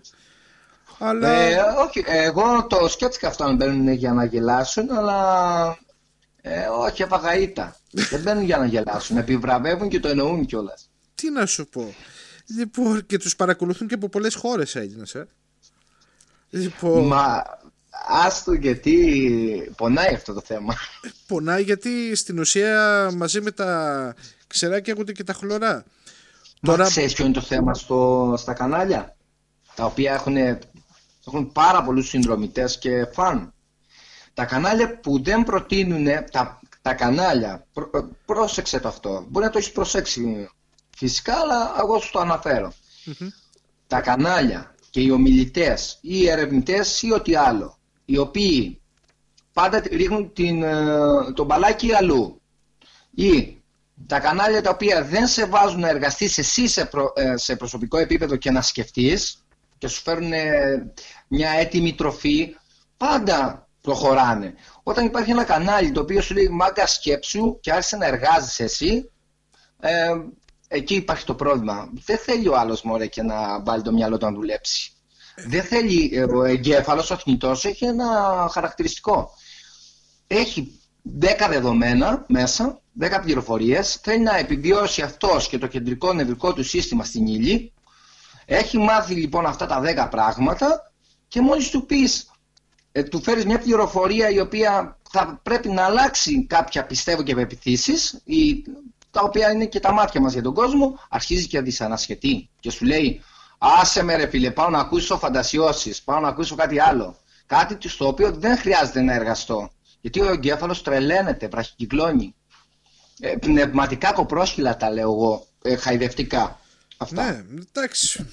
Τι να σου πω. Ε, Καλά κάνουν λέω από, εγώ τη τώρα. στιγμή, από τη στιγμή που βάζουν και διαφημίσεις και πληρώνονται και έχουν και donate, δηλαδή να τους πληρώσουν και σε λογαριασμούς, καλά κάνουν. Α, καλά, εντάξει, εγώ Καλά εκεί κάνω. πέρα τώρα βγάζω φλίχτρες, έτσι.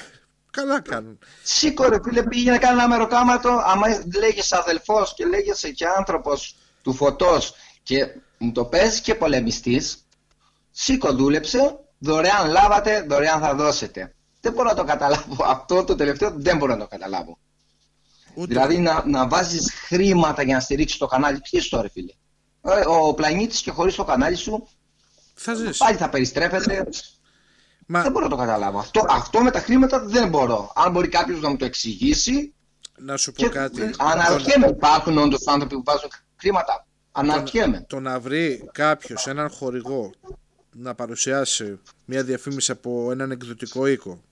Ε, να επαναλάβω, το να βρει κάποιος έναν χορηγό που μπορεί να παρουσιάζει να είναι εκδοτικό οίκος, να παρουσιάζει ένα προϊόν και να το παίξει σαν τρειλεράκι μέσα στο βίντεο του, το σέβομαι. Αυτό δεν είναι Πληρώνει, κακό. Λογικό πληρώνει, ακούγεται. πληρώνει ο χορηγός, OK, OK. μια χαρά.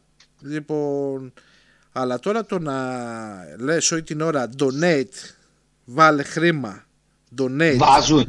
Αναρωτιέμαι. Βάζουν. Θα μείνω, λες, βάζουν. λες να μείνω με την απορία αυτή μέχρι να φύγω από αυτόν τον κόσμο; Το Αντώνη. Matrix που λένε κάποιοι. Αντώνη, βάζουν. Δεν βάζουν. Βάζουν χρήμα. Βάζουν.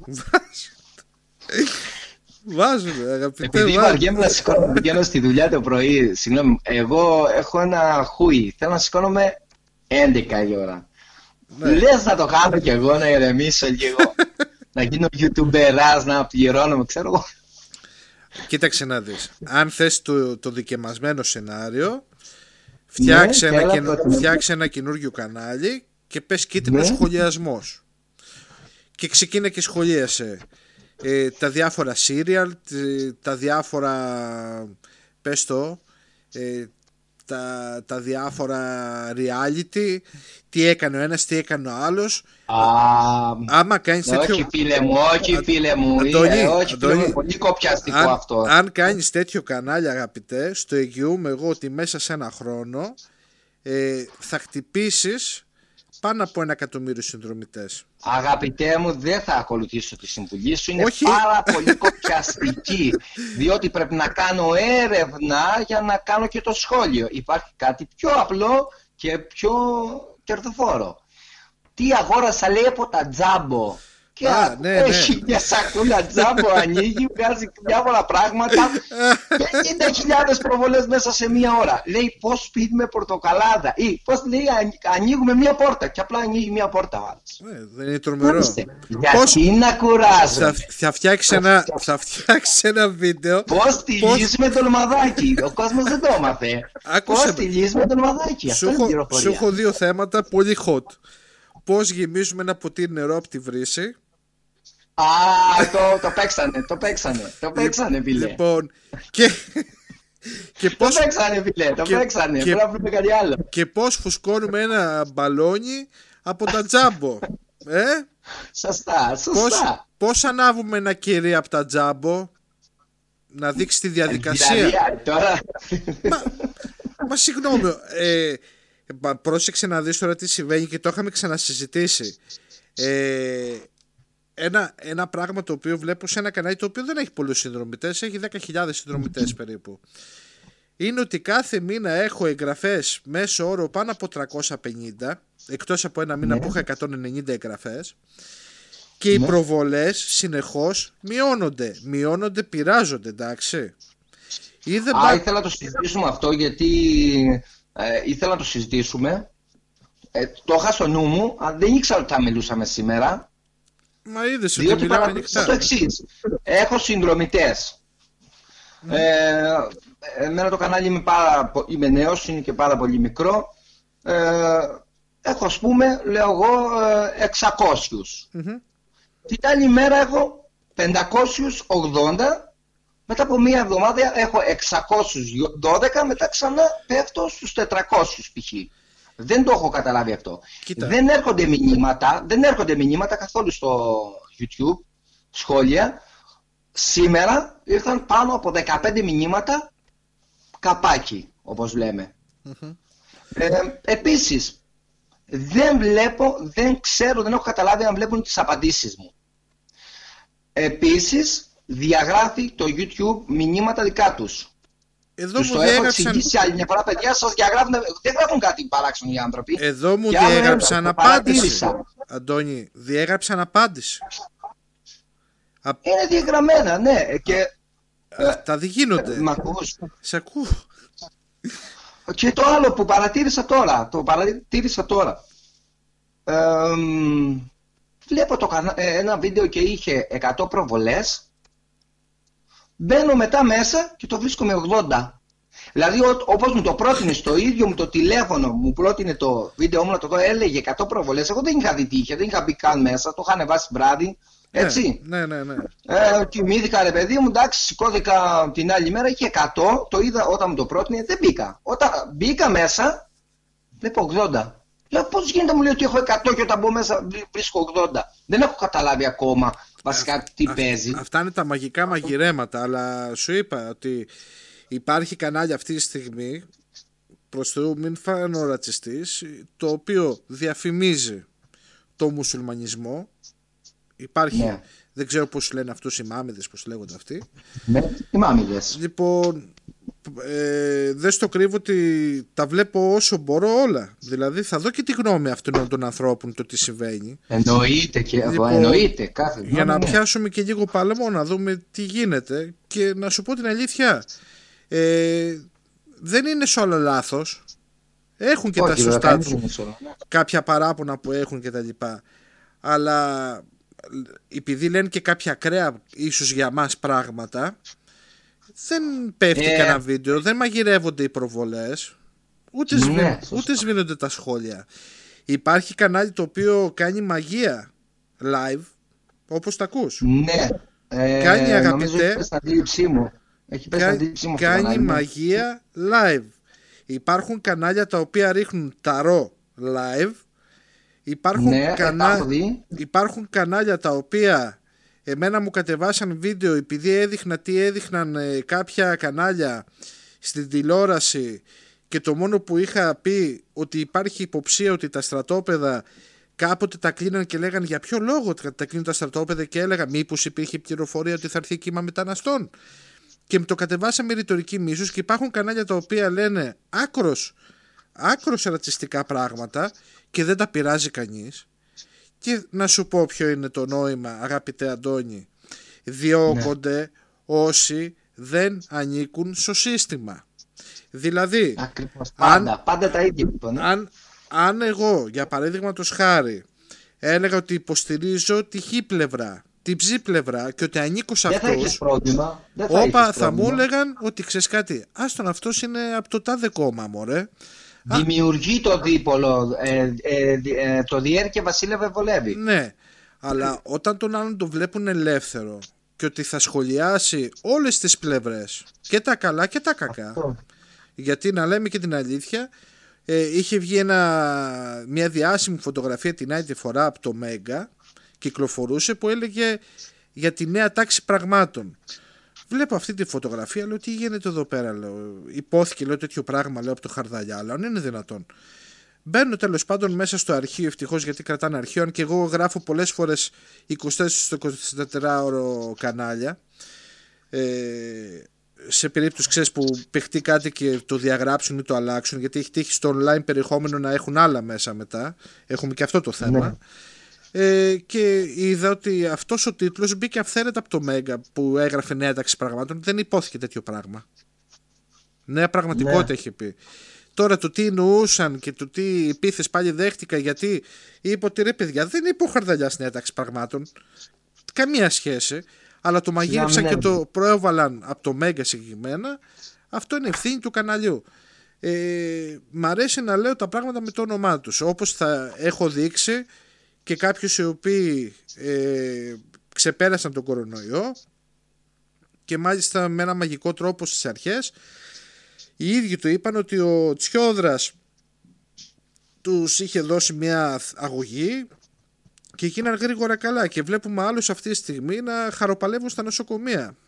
Τι αγωγή είχαν δώσει αυτούς τους πολιτικούς και στον κοινό κοσμάκι δεν έχουν δώσει μου κάνει εντύπωση. Τι να πω. Αλλά σου λέω ότι αυτή τη στιγμή ζούμε ε, έναν πόλεμο της ελεύθερης πληροφορίας.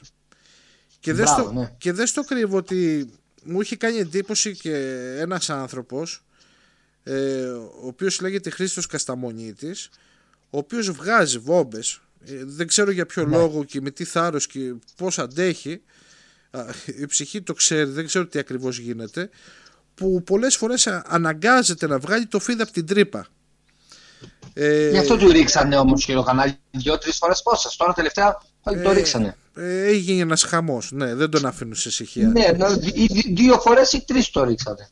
Τώρα μέσα σε λίγο χρονικό διάστημα. Ναι, ε, βλέπεις, βλέπεις ας πούμε τον άλλον ο οποίος ε, δεν σου λέω ότι συμφωνώ με όλα ότι θα πει αλλά τα σέβομαι. Όχι, εννοείται. Εντάξει, Σέβομαι- αλλά ακούμε όμως. Σέβομαι τη γνώμη όλων. Ε, μην πας μακριά, τον Άγγελο, τον Καραγιώργο δεν τον, έχουν, δεν τον έχουν αφήσει ησυχία. Γι' αυτό και πλέον δεν ανεβάζει στο YouTube καθόλου, μόνο το τρέιλερ και είναι σε άλλη πλατφόρμα. Εν τω μεταξύ το κακό είναι ότι χάσει τη δουλειά σου. Δηλαδή έχεις κάνει εργασία και κόπο για τα βίντεο Ναι. και αν πέσει, ναι, χάνεις το, το κόπο σου. Αυτό είναι το θέμα. Ο, ο, ο θεατής, ο συνδρομητής ενός καναλιού δεν έχει ιδέα το πόσο δύσκολο είναι να επεξεργαστείς ακόμα και ένα βίντεο το οποίο μπορεί να είναι τρία λεπτά. Ναι, όχι, δεν έχει. Δεν έχει. Και μάλιστα, Πραγματικά. και μάλιστα νομίζουν ότι είναι απλά τα πράγματα ή νομίζουν ότι είναι απλό το να πεις κάτι παραπάνω κάποιες φορές. Δεν έχουν Α, κατανοήσει. δεν έχουν και εικόνα τον πόλεμο που βιώνεις από γνωστούς ή συγγενείς ε, όταν αρχίσεις και μεταφέρεις πληροφορίες οι οποίες ε, Μα, μα, δεν έχουν καμία σχέση με τις γνωστές πληροφορίες που έχουν γεννηθεί αυτοί. Έχουν πέντε πληροφορίες τη μέρα που γεννήθηκαν, δεν άλλαξε μέσα κάτι στον εγκέφαλο. Αρχίζεις εσύ λες κάτι το λίγο διαφορετικό και δεν εξετάζουν να δούνε αυτό που είπε ρε φίλε ευσταθεί. Κάτσε να το δούμε, το δοκιμάσουμε. Ε, υπάρχει τρομερός πόλεμος πέρα από τον ηλεκτρονικό και μέσα στην οικογένεια, στους φίλους. Να, να, να σου πω... Γιατί σου λένε τι, ποιος είναι τώρα ο ηχοτιβή, πώς ξύνησες ένα πρωί και μας έβρες αυτή την πληροφορία, εμείς ξέρουμε αλλιώς. Κάτσε. Δηλαδή έχει, είναι πολύ πλευρός ο πόλεμος. Κοίταξε να δεις, ο πόλεμος πρώτα θα γίνει από τους δικούς σου ανθρώπους και μετά από τους έξω. Αυτό το είπε ο Χριστός. Ω, Δεν Εχθροί ξέρω. του δεν ανθρώπου η οικιακή αυτού. Τα έχει πει. Δε- δε- Εγώ λέει μάχαιρα ήρθα να βάλω και να διαχωρίσω. Δηλαδή, ε, και εννοεί ότι όταν θέλεις εσύ να ακολουθήσεις τον οδό- την οδό της αλήθειας και της πραγματικής πληροφορίας γενικά, γιατί τα πάντα πληροφορίας είναι, ε, θα έχεις πόλεμο ρε φίλε, γιατί σε έχουμε συνηθίσει βρεούχο TV σε ένα μοτίβο. Πού μας πας τώρα, πού μας πας τώρα, τι είναι αυτά τώρα, πώς μας άλλαξες, έτσι. Βρε το πιο απλό Καλά. πράγμα. Δεν ξέρω αν είδες το βιντεάκι με τις φράουλες. Ε, όχι, και να τώρα δεν το θυμάμαι. Λοιπόν, Για- έβαλα, για πες μου. έβαλα μια φωτογραφία. Λοιπόν, δώσ' Ναι. μου, δώσ' μου 10 δευτερόλεπτα λίγο για να μπω. Για να βλέπω και τα σχόλια παράλληλα, γιατί δεν τα θυμάμαι απ' έξω τα, τα σχόλια που έγιναν. Λοιπόν, πού είναι, πού είναι. Λοιπόν, έβαλα ένα βιντεάκι το οποίο λέει Εσείς τι βλέπετε σε αυτή την εικόνα, οι μη κόκκινες φράουλες. Λοιπόν, το οποίο εξηγώ για τις αδυναμίες της επεξεργασίας του εγκεφάλου, δηλαδή ότι πολλές φορές οι οπτικές ψευδεστήσεις που έχουμε ή ένα υποσύνολο ψευδεστήσεων ονομάζονται γνωστικές ψευδεστήσεις με απλά πράγματα και τους Ναι. λέω ότι ε, πολλές φορές κάποια πράγματα που βλέπουμε ε, τα συμπληρώνει ο εγκεφαλός μας για να Ναι, κάνει το μια κενό, επεξεργασία Το οπτικών κενό που δεδομένων. υπάρχει το φαντάζεται. Λοιπόν, και έχω βάλει με πολύ απλό, μια πολύ απλή εικόνα, η οποία είναι ένα πιάτο με κάποιες φράουλες. Οι φράουλες, ε, κανονικά, γιατί αυτό έγινε πείραμα, δεν το έχω φτιάξει εγώ αυτό το, αυτό το πείραμα στην ουσία, ε, έχει, έχει γίνει στην ουσία από ε, δημιουργήθηκε αν το πω σωστά Ακιώση Κιτάοκα λέγεται είναι καθηγητής ψυχολογίας σε ένα πανεπιστήμιο στην Ιαπωνία που εξειδικεύεται στη δημιουργία οπτικών ψευδεστήσεων ένας ειδικός δηλαδή το έχει κάνει το οποίο Ναι. οι φράουλες στην ουσία δεν είναι κόκκινες αλλά αν δεις την εικόνα θα σου μοιάσουν και θα δεις ότι είναι κόκκινες. Α, Ένα απλό παράδειγμα το ότι αυτό που βλέπουμε πολλές φορές δεν ισχύει. Γιατί φαντάσου τι λέμε έχει πίστη, έχει μάθει ο εγκέφαλος ότι είναι κόκκινες Και βλέπει ότι είναι κόκκινες. και βλέπει ότι είναι κόκκινες. Και γυρνάνε και λένε. Η «Προτού δύναμη τους- της πίστης, ε, ε, εκεί πατάνε όλοι αυτοί βέβαια του συστήματος έχουν γνώσεις. Δεν είναι αστείο.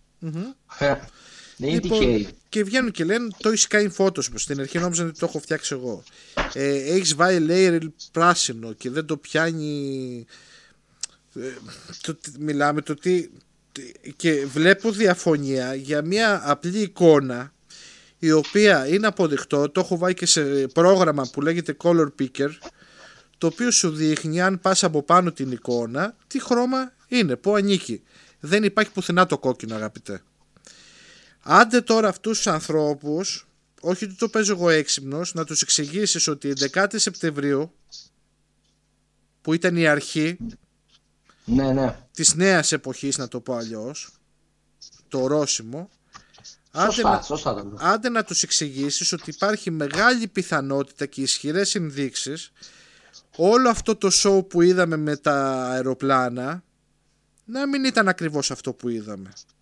Ναι μεν η καταστροφή, οι εκρήξεις, τα κτίρια ότι πέσανε πέσανε Ναι, αλλά δεν μπορούν να λιώσουν. Ε, δεν θυμάμαι πόσα μέτρα κάτω στα θεμέλια, τα πετρώματα. μα δεν είναι αυτό Στα αγαπητέ το θεμέλια. πιο Γιατί απλό τα πράγμα κάψιμα είναι πάνω. Υπάρχουν αναλύσεις διάφορες. το ναι. πιο απλό πράγμα Είδα, είδαμε να πέφτουν τα αεροπλάνα πάνω ωραία στους πύργους Ναι.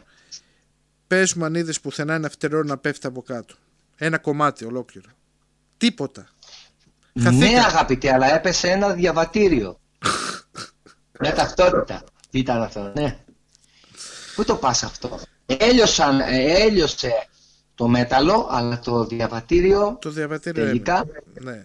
Ναι. Ναι, ε, δηλαδή, τι είναι αλλά, αυτή η αλλά, άποψη. αλλά αγαπητέ, εδώ, εδώ είναι το Το σημείο που λέμε, φτερό τώρα, το διαβατήριο είναι ανθεκτικό. Ε, Το φτερό τώρα. εδώ είναι που λέμε ότι κάποιοι άνθρωποι χαρακτηρίζονται ως τρελοί. Δεν είναι θέμα τρέλας. Είναι θέμα λογικής. Είναι Δηλαδή- θέμα ότι η τεχνολογία έχει προχωρήσει. Λοιπόν, Blue και beam. τώρα το επόμενο... Blue beam. Το, α, μπράβο, εκεί το πάω κι εγώ. Το επόμενο show που θα έχουμε σύντομα το καλοκαίρι, μετά την αποδοχή ότι ναι, όντως δεν ήταν ε, των Ρώσων, των Αμερικάνων κάποια ε, άγνωστης ε, ταυτότητες υπτάμενα αντικείμενα, ότι κάτι άλλο υπάρχει. Ε, αυτά τώρα παράλληλα θα αρχίσουν να εμφανίζονται διάφορα πράγματα στον ουρανό. Τώρα, Βεβαίως και άγιοι θα εμφανίζονται. ό,τι θες να Και θεοί εμφανιστεί. θα εμφανίζονται. Και εξωγήινοι θα Ου, εμφανίζονται. Ε, και μάλιστα Και όχι δεν χρειάζεται και ηχείο για να σου μιλήσει. Έχει προχωρήσει η τεχνολογία σου. Μιλάει στον εγκέφαλο αμέσως, μέσω της συχνότητας. Κοίταξε να δεις όλα τα πλάσματα Όπως στη δεν γη. χρειάζεται πανί, Ναι, όπως δεν χρειάζεται πανί γιατί χρησιμοποιεί ο δορυφόρος στα μικροσωματίδια, δεν χρειάζεται και ηχείο. Χάρτινο ηχείο με ποινίο και μαγνήτη. Έχει προχωρήσει το θέμα. ούτως ή άλλως αυτή τη στιγμή υπάρχουν ε, οι συχνότητες οι χαμηλές στις οποίες όλα τα όντα που ζούμε σε αυτό το πλανήτη που λέγεται Γη κάποιοι μπορεί να το λένε αλλιώς αυτό το πλανήτη. Ε, όλα τα πλάσματα αυτά συντονίζονται σε μια συγκεκριμένη συχνότητα. Εάν μπορείς να χακάρεις αυτή τη συχνότητα στην ουσία μπορείς να χακάρεις ε, όλους τους εγκεφάλους που υπάρχουν. Είτε από ζώα, είτε από ανθρώπους, ε, θηλαστικά, τα πάντα, ό,τι θες. Αλλά αυτά, ξέρεις τώρα, ακούγονται πολύ τρελά, αλλά το ακόμα πιο τρελό είναι ότι γύρισαν και είπανε τώρα πρόσφατα ότι τα εμβόλια όλα είναι ασφαλή. Δεν δημιουργούν θρομβώσεις, τέτοια πράγματα. Κύριε εσύ Αντώνη, εφόσον εγώ να το δεχτώ ότι τα εμβόλια είναι ασφαλή, δεν λέω όχι, οκ. Μαζ- μαζί τους σε αυτό το κομμάτι. Λοιπόν, το θέμα είναι ότι στις 22 του μηνός ε, λοιπόν, στη, στη Νορβηγία ε, υπήρξε μια μελέτη από κάποιους ειδικούς εμπειρογνώμονες, όχι από μένα και από σένα, που είμαστε απλοί άνθρωποι, Υπεύθυνος. που, που ανακάλυψαν λέει, τον τρόπο με τον οποίο λέει, δρά λέει, το εμβόλιο λέει, της Άστρα Ζένεκα λέει, και έχει ως αποτέλεσμα λέει, την πρόκληση λέει, θρομβώσεων στο αίμα. Και οι ειδικοί Α, ναι, λέει, αυτό βγήκε, ναι, βγήκε, δημόσια Ναι. αυτό. Οι ειδικοί λέει, εκτιμούν ότι το εμβόλιο λέει, προκαλεί μια ισχυρή ανασολογική αντίδραση που οδηγεί σε ένα σπάνιο σύνδρομο θρομβώσεων και χαμηλού αριθμού αιμοπεταλίων, θρομβοκυτάρων δηλαδή και η αιτία λέει για αυτή την κατάσταση των ασθενών μας έχει τώρα λέει βρεθεί λέει. Είπε ένας γιατρός λέει, καθηγητής λέει, Παλ Άντρε Χόλμ. Και εφόσον αυτοί ανακαλύψαν ότι δη- πώς δημιουργούνται θρομβώσεις, τα κανάλια πώς και λένε ότι δεν δημιουργούνται θρομβώσεις και είναι όλα καλά. Δηλαδή αυτό το κοντράστι, οι αντιθέσεις, με τρελαίνει. Εμένα, εμένα με τρελαίνει το άλλο. Και είναι σε αυτό το θέμα πάνω.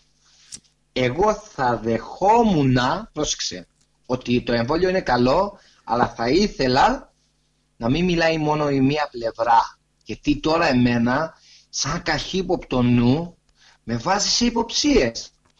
Υπάρχουν επιστήμονες οι οποίοι είναι όλοι υποστηριχτές.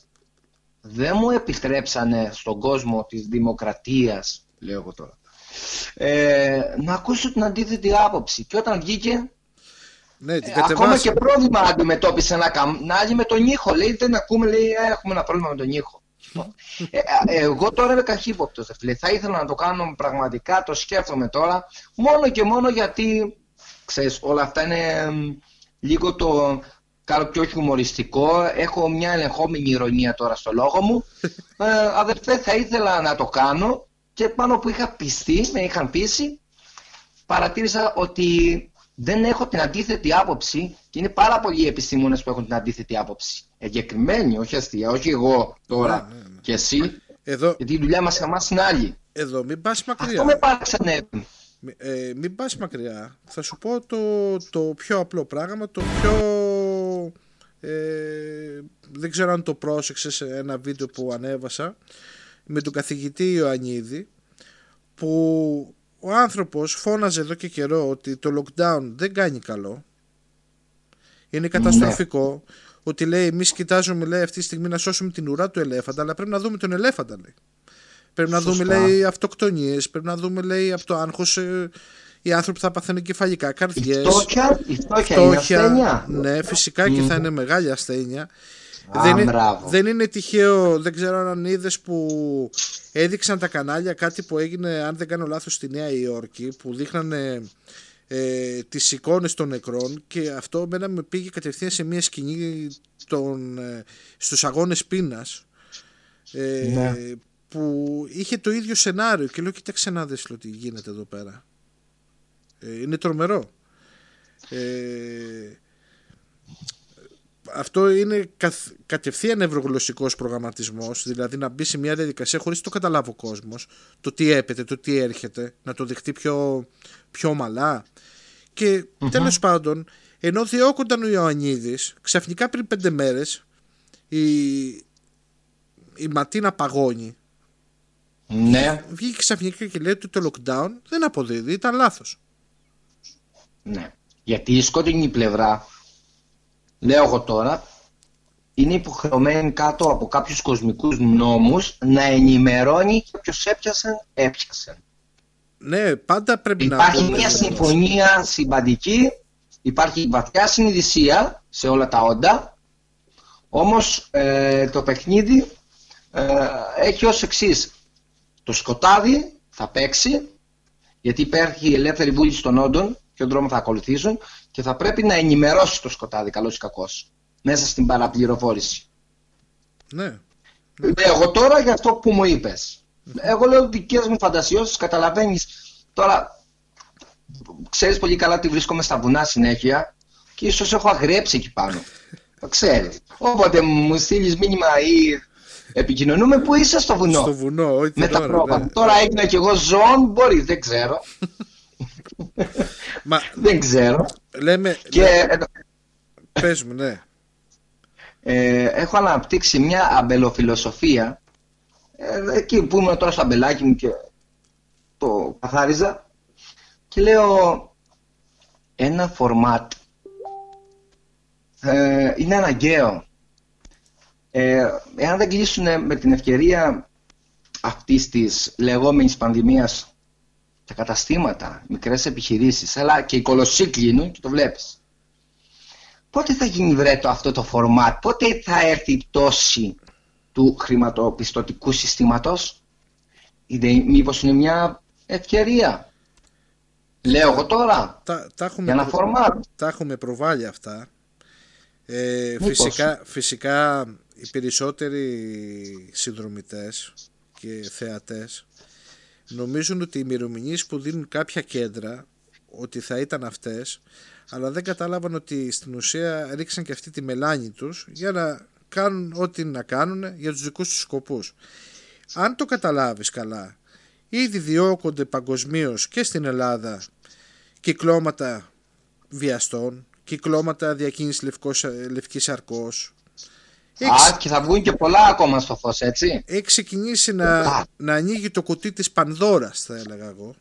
Όταν θα ανοίξει στα υγερατεία γενικά, Έχει θα, δει- αρχίσει, θα δούμε έχει τα αρχίσει, πολλά έχει γέλια. αρχίσει, έχει αρχίσει. Έχει αρχίσει και εκεί.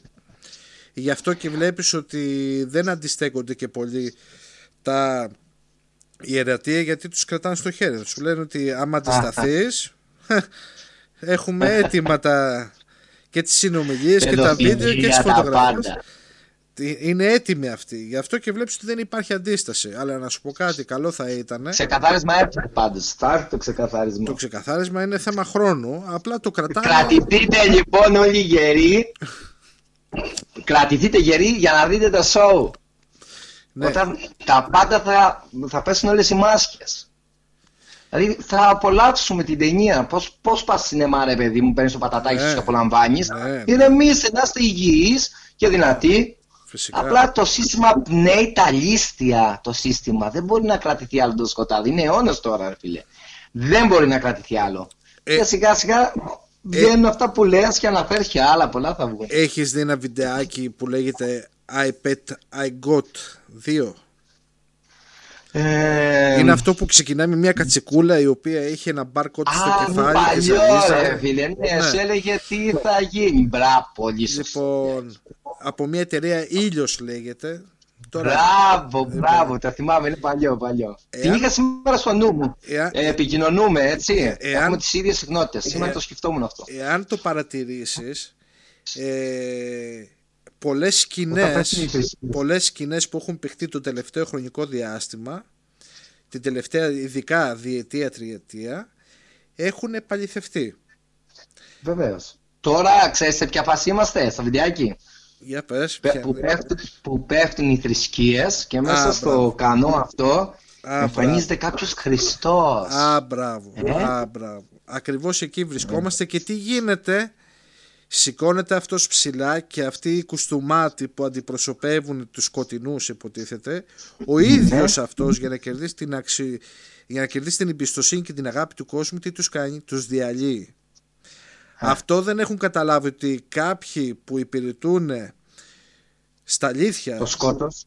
ε, σκοτεινές, ε, σκοτεινά συμφέροντα γιατί υπάρχουν και άνθρωποι οι οποίοι κρυφά υπηρετούν και το καλό ε, Ναι. απλά όταν δεν έχεις τη γνώση δεν μπορείς να καταλάβεις τι είναι το καλό και τι είναι το κακό γιατί το σύστημα δεν σε αφήνει να ξεχωρίσεις ότι τη φράουλα τι χρώμα είναι και Ναι, όταν λέω ναι, σύστημα σωστά. τον εγκέφαλο το δικό μας λέμε είναι πολλά Ναι. πράγματα θέμα αντίληψης ότι έρχεται η εκαθάριση του σκότους του πραγματικού Ναι. σκότους όλους αυτούς τους ανθρώπους που τόσα χρόνια κάναν ό,τι κάνανε και μετά κουνάγαν το δάχτυλο στον καθέναν. Αυτή τη στιγμή ήρθε, ήρθε, είναι πολύ κοντά για μένα η εκαθάριση. Είμαστε στο κοσκίνισμα. Το κοσκίνισμα έχει ταραχή, έχει ταλάντωση. Ακριβώς. Δεν μπορείς να κοσκινήσεις αν δεν ε, δημιουργήσεις ταλάντωση, τριγμούς, πώς να σου το πω, δεν, δεν γίνεται. Θέλει κάποια εργασία. Γι' αυτό ο κόσμος πρέπει να είναι ήρεμος. Μα δεν θέλω να είναι ήρεμος. Σου λέει ότι ξέρεις κάτι. Ε, μην ακούς τους τρελούς που, να σου πω και κάτι άλλο Τους ψεκασμένους σε παρακαλώ. Ψεκασμένους, τρελούς. Αργότερα θα περάσουμε στους τρελούς. Τώρα είμαστε ψεκασμένοι. Ναι, ναι. Εγώ, εγώ πάντως να σου πω κάτι.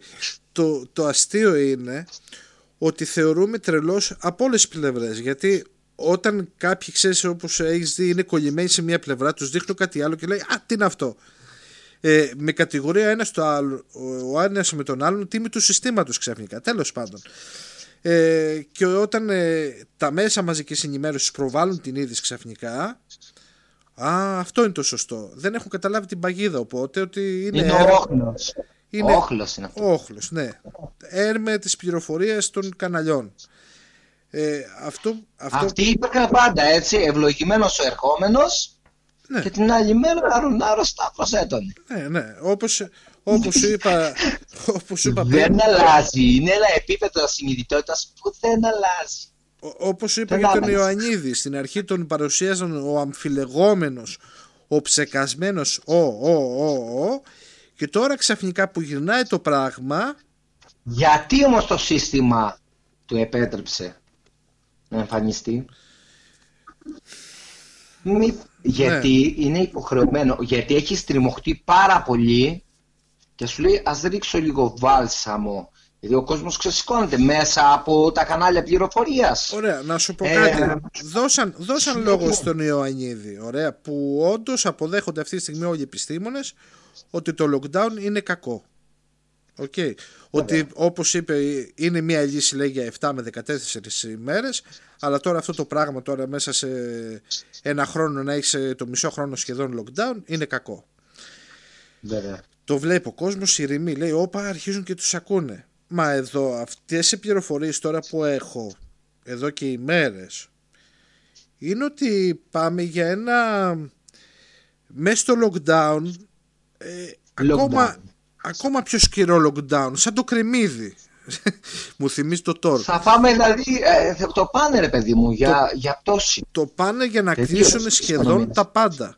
Ή να σου πούνε ότι ξέρεις κάτι για να πας στο σούπερ μάρκετ δικαιούσε μια με δύο φορές την εβδομάδα. Δεν έχει μαμούσου του, δεν έχει Έτσι. χαρτάκι.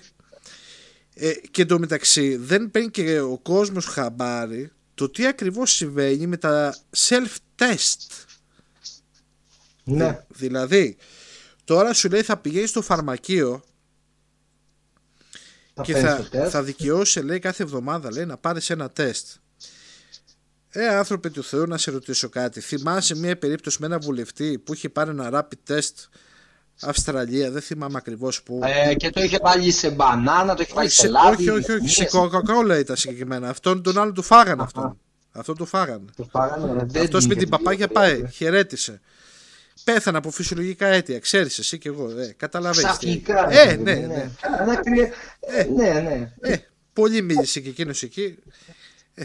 Ε, λοιπόν, ε, εκείνη, εκείνος εκεί τώρα πήρε την Coca-Cola και είχε κάνει rapid test και βγήκαν τότε και είπαν ότι ναι, ε, πρώτα απ' όλα λέει δεν φαίνονταν καθαρά αν ήταν αρνητικό ή θετικό το rapid test λέει στην Coca-Cola λέει.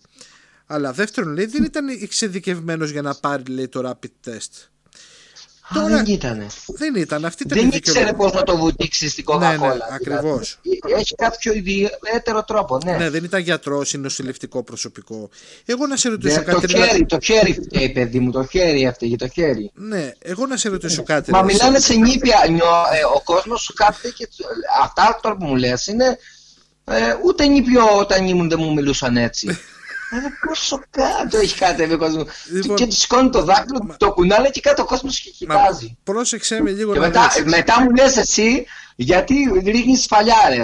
Πού να δεις τι γίνεται στη δουλειά, γενικά στον περίγυρό μου, έτσι. Που είμαι μονή, χειρότερος στα βίντεο, στρατιούμαι. Το έχω βέβαια γεννηθεί σε αυτό το θεματάκι. Το, το φαντάζομαι. Ε, τώρα μου κουνάει το δάχτυλο, τώρα είμαι 36 ετών. Ούτε μικρός που ήμουν δεν ήθελα να μου το κουνά. Τι ε, μου κουνάς το δάχτυλο. ναι, και Δεν είμαι έχω- καλός χριστιανός, ο χριστιανός που είναι σε συστολή. Όχι. Είμαι καλός χριστιανός, αλλά δεν είμαι σε συστολή. Πρόσεξε. Ε, Μη μου κουνάς το δάχτυλο. ε. Έχω άμυνα. Φυσική. πρόσεξε με Ε, τώρα τώρα να όπως δεις. τα λες, είναι τα, τα, τα, τα νήπια, τα νήπια, τα παιδάκια που έχουμε τον κάθε ένα να μας μιλάει. Πρόσεξε με Αντώνη. Τώρα λέει θα μπορεί ο πολίτης λέει να κάνει μόνος του λέει το self-test, rapid tests κτλ. Εκεί που ήταν στο 71% επιτυχία, αν ήταν σωστό το δείγμα όμως, να πάρθει σωστά το δείγμα, οκ, το κρατάμε αυτό. Ξαφνικά βγαίνουν τηλεοράσεις και λέει είναι 95% επιτυχία. Πώς τον ανέβασαν αυτόν τον αριθμό δεν ξέρω. Άμα ήταν γιατί να κάνουν. Α, δεν ξέρεις. Ναι, το γιατί, λύνεις. για ποιο λόγο να κάνουμε PCR, ρε αδερφέ, άμα ήταν 95%, μόνο rapid test, τίποτα άλλο. Λοιπόν, Άρα το, λοιπόν. το προσπερνάμε Μα αυτό, υπάρχει- περίμενε. Δείχνει τώρα γνωστή, γν- ε, γνωστή εκπομπή τηλεοπτική. Μα Ε, περίμενε, γιατί είπες κάτι σημαντικό. Ναι, Περίμενε, γιατί μου πέταξε ένα σπόρο. ναι. Αυτός έχει καρπίσει τώρα, να σου πω τι θα γίνει. τώρα θα αυξηθούν τα κρούσματα απότομα, φίλε. Θα αυξηθούν απότομα. Και να το, το lockdown μέσα στο lockdown. Μα πέρα, πέρα Γι' από αυτό, αυτό. δεν είναι αυτός ο σκοπός. Όχι, εγώ θεωρώ ότι δεν θα αυξηθούν. Γιατί Όταν που- πηγαίνει στο φαρμακείο, θα σου πω θα το το εξής. κάνεις. Περίμενε, περίμενε, περίμενε. περισσότεροι άνθρωποι.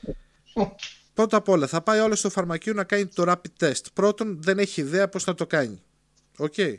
Δεύτερον, δεν θα το αφήσει να το κάνει ο φαρμακοποιός το rapid test, γιατί ξέρεις τι θα σκεφτεί ο Έλληνας και ο κάθε άνθρωπος. Και άμα βγω θετικός, γιατί τώρα είναι σαν να έχεις Ε, λέπρα. Νομίζω, δεν νομίζω να το παίρνει και σηκώνεται να φεύγει, αλλά τέλος πάντων. Θα το Λέω, παίρνει και θα σηκώνεται να φεύγει. Εγώ αυτό το Είναι σενάριο. όπως τη γυναίκα που βουτάει στα ούρα μέσα το δίκτυο εγκυμοσύνης. Ναι, ναι. Λοιπόν, τέλος πάντων, Τέλος πάντων, αν το βουτάμε στα ούρα στο σάλιο, καλά είναι. Μη μας πιέσει η κυβέρνηση, ξέρω εγώ. Πρόσεξε Να βρούμε που- άλλους οδούς. που, που πάει το πράγμα τώρα. Ότι έβλεπα μια εκπομπή που έδειχνε πώς έπαιρνε το τεστ το οποίο αν, αν ήταν κάποιος ο οποίος έχει βασικές γνώσεις για το rapid test πώς παίρνεται ε, λίγαν επικός θα γέλαγε. Θα έκλαιγε από τα γέλια. Ναι. Και έδειχνε τώρα στην εκπομπή γελία πράγματα τέλος πάντων και μάλιστα δεν το έκανε γιατρός, το έκανε δημοσιογράφος. Θα τρελαθούμε τελείως. Τέλος πάντων. Έγιναν ειδικοί σε όλα. Ε, Θεός δηλαδή το έκανε. Θεός. Ναι, Αυτή είναι τώρα ναι. θεοί. Ναι, πα- αυτή πατε- η εξουσία. πατεράδες, Η είναι- εξουσία. Ειδική. Όλα είναι. Δασκάλοι είναι, αστυνομικοί Τα είναι. πάντα, τι είναι ναι. αυτό. Βρε, είναι και ειδική Θεοί, στην θεοί. πληροφορική. Εσύ τα λες αυτή. Θεός, να καταλαβαίνω. Μέχρι και Άγιος σεισμολόγοι Ελένης. μπορεί να είναι. Τέλος πάντων, Αντώνη που λες, πού πάει το Ναι, ο, πράγμα; δημοσιογράφος, ο δημοσιογράφος λοιπόν το έκανε και ήταν για γέλια η κατάσταση. για Το γέλια. έλεγες. Το, ήταν εντελώς λάθος το πώς έπαιρνε το επίχρησμα. Τέλος πάντων, τα είχαμε έδινε το καλό παράδειγμα και είναι εύκολο κτλ. Πρόσεξε τώρα να δεις τι γίνεται. Αυτός που θα το βγάλει ε, μάλλον θετικό το τεστ θα υπάρξει μια, ένα μεγάλο κομμάτι πολιτών το οποίο δεν θα τα αναφέρει. Δεν θα τα αναφέρει. Σωστά. Ε, βέβαια. Άρα δεν θα αυξηθούν Λογικό. τα κρούσματα. Πού πάει όμως το καράβι για μένα; Σου λέω εγώ με τη φαντασία μου. Έχει Μήπως- βοβιτσιάριδες που θα τρέξει στην επιδημία. Μήπως θα γυρίσει να πει το κράτος ότι κοιτάξτε να δείτε, βλέπετε ότι ο ιός μεταλλάσσεται συνέχεια, ότι δεν είναι δυνατόν τώρα να σας χορηγούμε rapid test κάθε εβδομάδα, δεν είναι δυνατόν να κάνουμε PCR για μεγαλύτερη ακρίβεια, ε, μήπως να βάλουμε μία συσκευή στον οργανισμό μας που να Να ενημερώνεται μετράει. Που να ενημερώνεται μέσω δικτύου τώρα που στείνεται και το 5G, το περιβόητο Μπράβο. ώστε να μπορεί να μας ενημερώνει αν είστε θετικοί ή όχι ή αν δεν πάει κάτι άλλο καλά στον οργανισμό σας. Νομίζω το έχουν βγάλει. Αν δεν κάνω λάθος, είδα κάτι Λοιπόν, πληροφορίες. Οι οποίες είναι σαν τατουάζ, είναι μεμβράνη, η οποία Το- εφάπτεται το κου- τέλεια. Το Quantum Chip, που, το Chips που έλεγε και ο Βενιζέλος. chips, το chips, Ναι. το chips του ενός, Λοιπόν, ή- ή που είμαι χρονιάτης, το ξέρεις, αλλά τουλάχιστον chips δεν το είπα. Κοίταξε να δεις, δεν είναι τυχαία το ότι το λένε Chips. Και ξέρεις ή- ότι είναι συνταγματολόγος από τους μεγαλύτερους. Ο Βενιζέλος, ναι, είναι. Και μάλιστα να σου πω κάτι, έχει, Από τους μεγαλύτερους. έχει γνώσεις ο άνθρωπος, έχει πάρα πολλές Ναι, γνώσεις. δεν είναι αστεία, δεν, αλλά το, εντάξει. δεν το είπε τυχαία chips όπως και δεν είπε και τυχαία και ο, και ο Γεωργιάδης αντί για bot τα είπε bots έδειξε τάχαμρη δηλαδή ότι δεν γνωρίζει τι ακριβώς είναι τα bots Ξέρουν, βέβαια. κατάλαβες; Δεν έχουν αυτοί κρυφούς ε, Έχουν, ψη- ε, έχουν συνδρομητές. σπουδάσει ψυχολογία. Ναι. Ξέρουν πολύ καλά τι λένε και τι κάνουν και τον τρόπο που το Μπράβο. κάνουν για να δείχνουν τάχα μην είναι άσχετα. Μαζί σου συμφωνώ, συμφωνώ. Εντάξει, Μαζί δεν σου. τζιμπάμε σε αυτό. Πέρα από το χιούμορ που έκανα πριν, ε, είμαι μαζί σου. Είναι έτσι όπως τα λες. Λοιπόν, οπότε ο- εκεί οδηγούμαστε ότι αυτό που λέγανε οι συνωμοσιολόγοι περί ε, τεχνολογίας και εμφυτεύματα στο ανθρώπινο σώμα ε, αρχίζει και πλησιάζει όλο και πιο κοντά γιατί Ναι, θα σου πει σωστά. το κράτος ότι εγώ μεγάλα δεν μπορώ να σου πιένω τώρα τόσα έξοδα. Δεν γίνεται αυτό το πράγμα. Ούτε γίνεται να είμαστε κλειστοί όλη η αγορά. Ταυτόχρονα εκεί που ξεκίνησε ότι αν θα είναι ή όχι υποχρεωτικό το εμβόλιο το οποίο για μένα θα πρέπει ο καθένας να συμβουλευτεί τον γιατρό του και να πάρει την ανάλογη απόφαση Ε, όχι, βέβαια. όχι τον δημοσιογράφο τον γιατρό του, τον προσωπικό που ξέρει τι ακριβώς έχει ο καθένας ε, Βέβαια. ήδη ε, διάβασα ότι στην Ιταλία για αρχή το υγειονομικό λέει προσωπικό ε, όσοι δεν κάνουν λέει το εμβόλιο λέει απολύονται και πρόσεξε με λίγο στην Ελλάδα ε, η πρώτη απόλυση που έγινε για το λόγο του ότι δεν κάνανε το προσωπικό του το εμβόλιο ε, άνοιγε στην εκκλησία Μμμ. το γυροκομείο. Δόθηκε δηλαδή Ναι. το σύνθημα. Εγώ, Έτσι, να δεν, βγαίνουν και μερικά εγώ να πράγματα σου πω στις κάτι, δεν θα πω κάτι να χαρακτηρίσω γιατί δεν μ' αρέσει να κατακρίνω. Εγώ θα πω ωραία διδασκαλία αγάπης Ιησού Χριστού. Τίποτα άλλο. Αρχή και τέλος. Ναι. Πολύ ωραία αγάπη. Ξέρεις ότι συγκρατιέμαι σε αυτά που λέμε. Το έχεις πάρει, ε, το έχεις πάρει χαμπάρι, είσαι έξυπνος άνθρωπος. Και ειδικά όταν είναι τέτοια θέματα.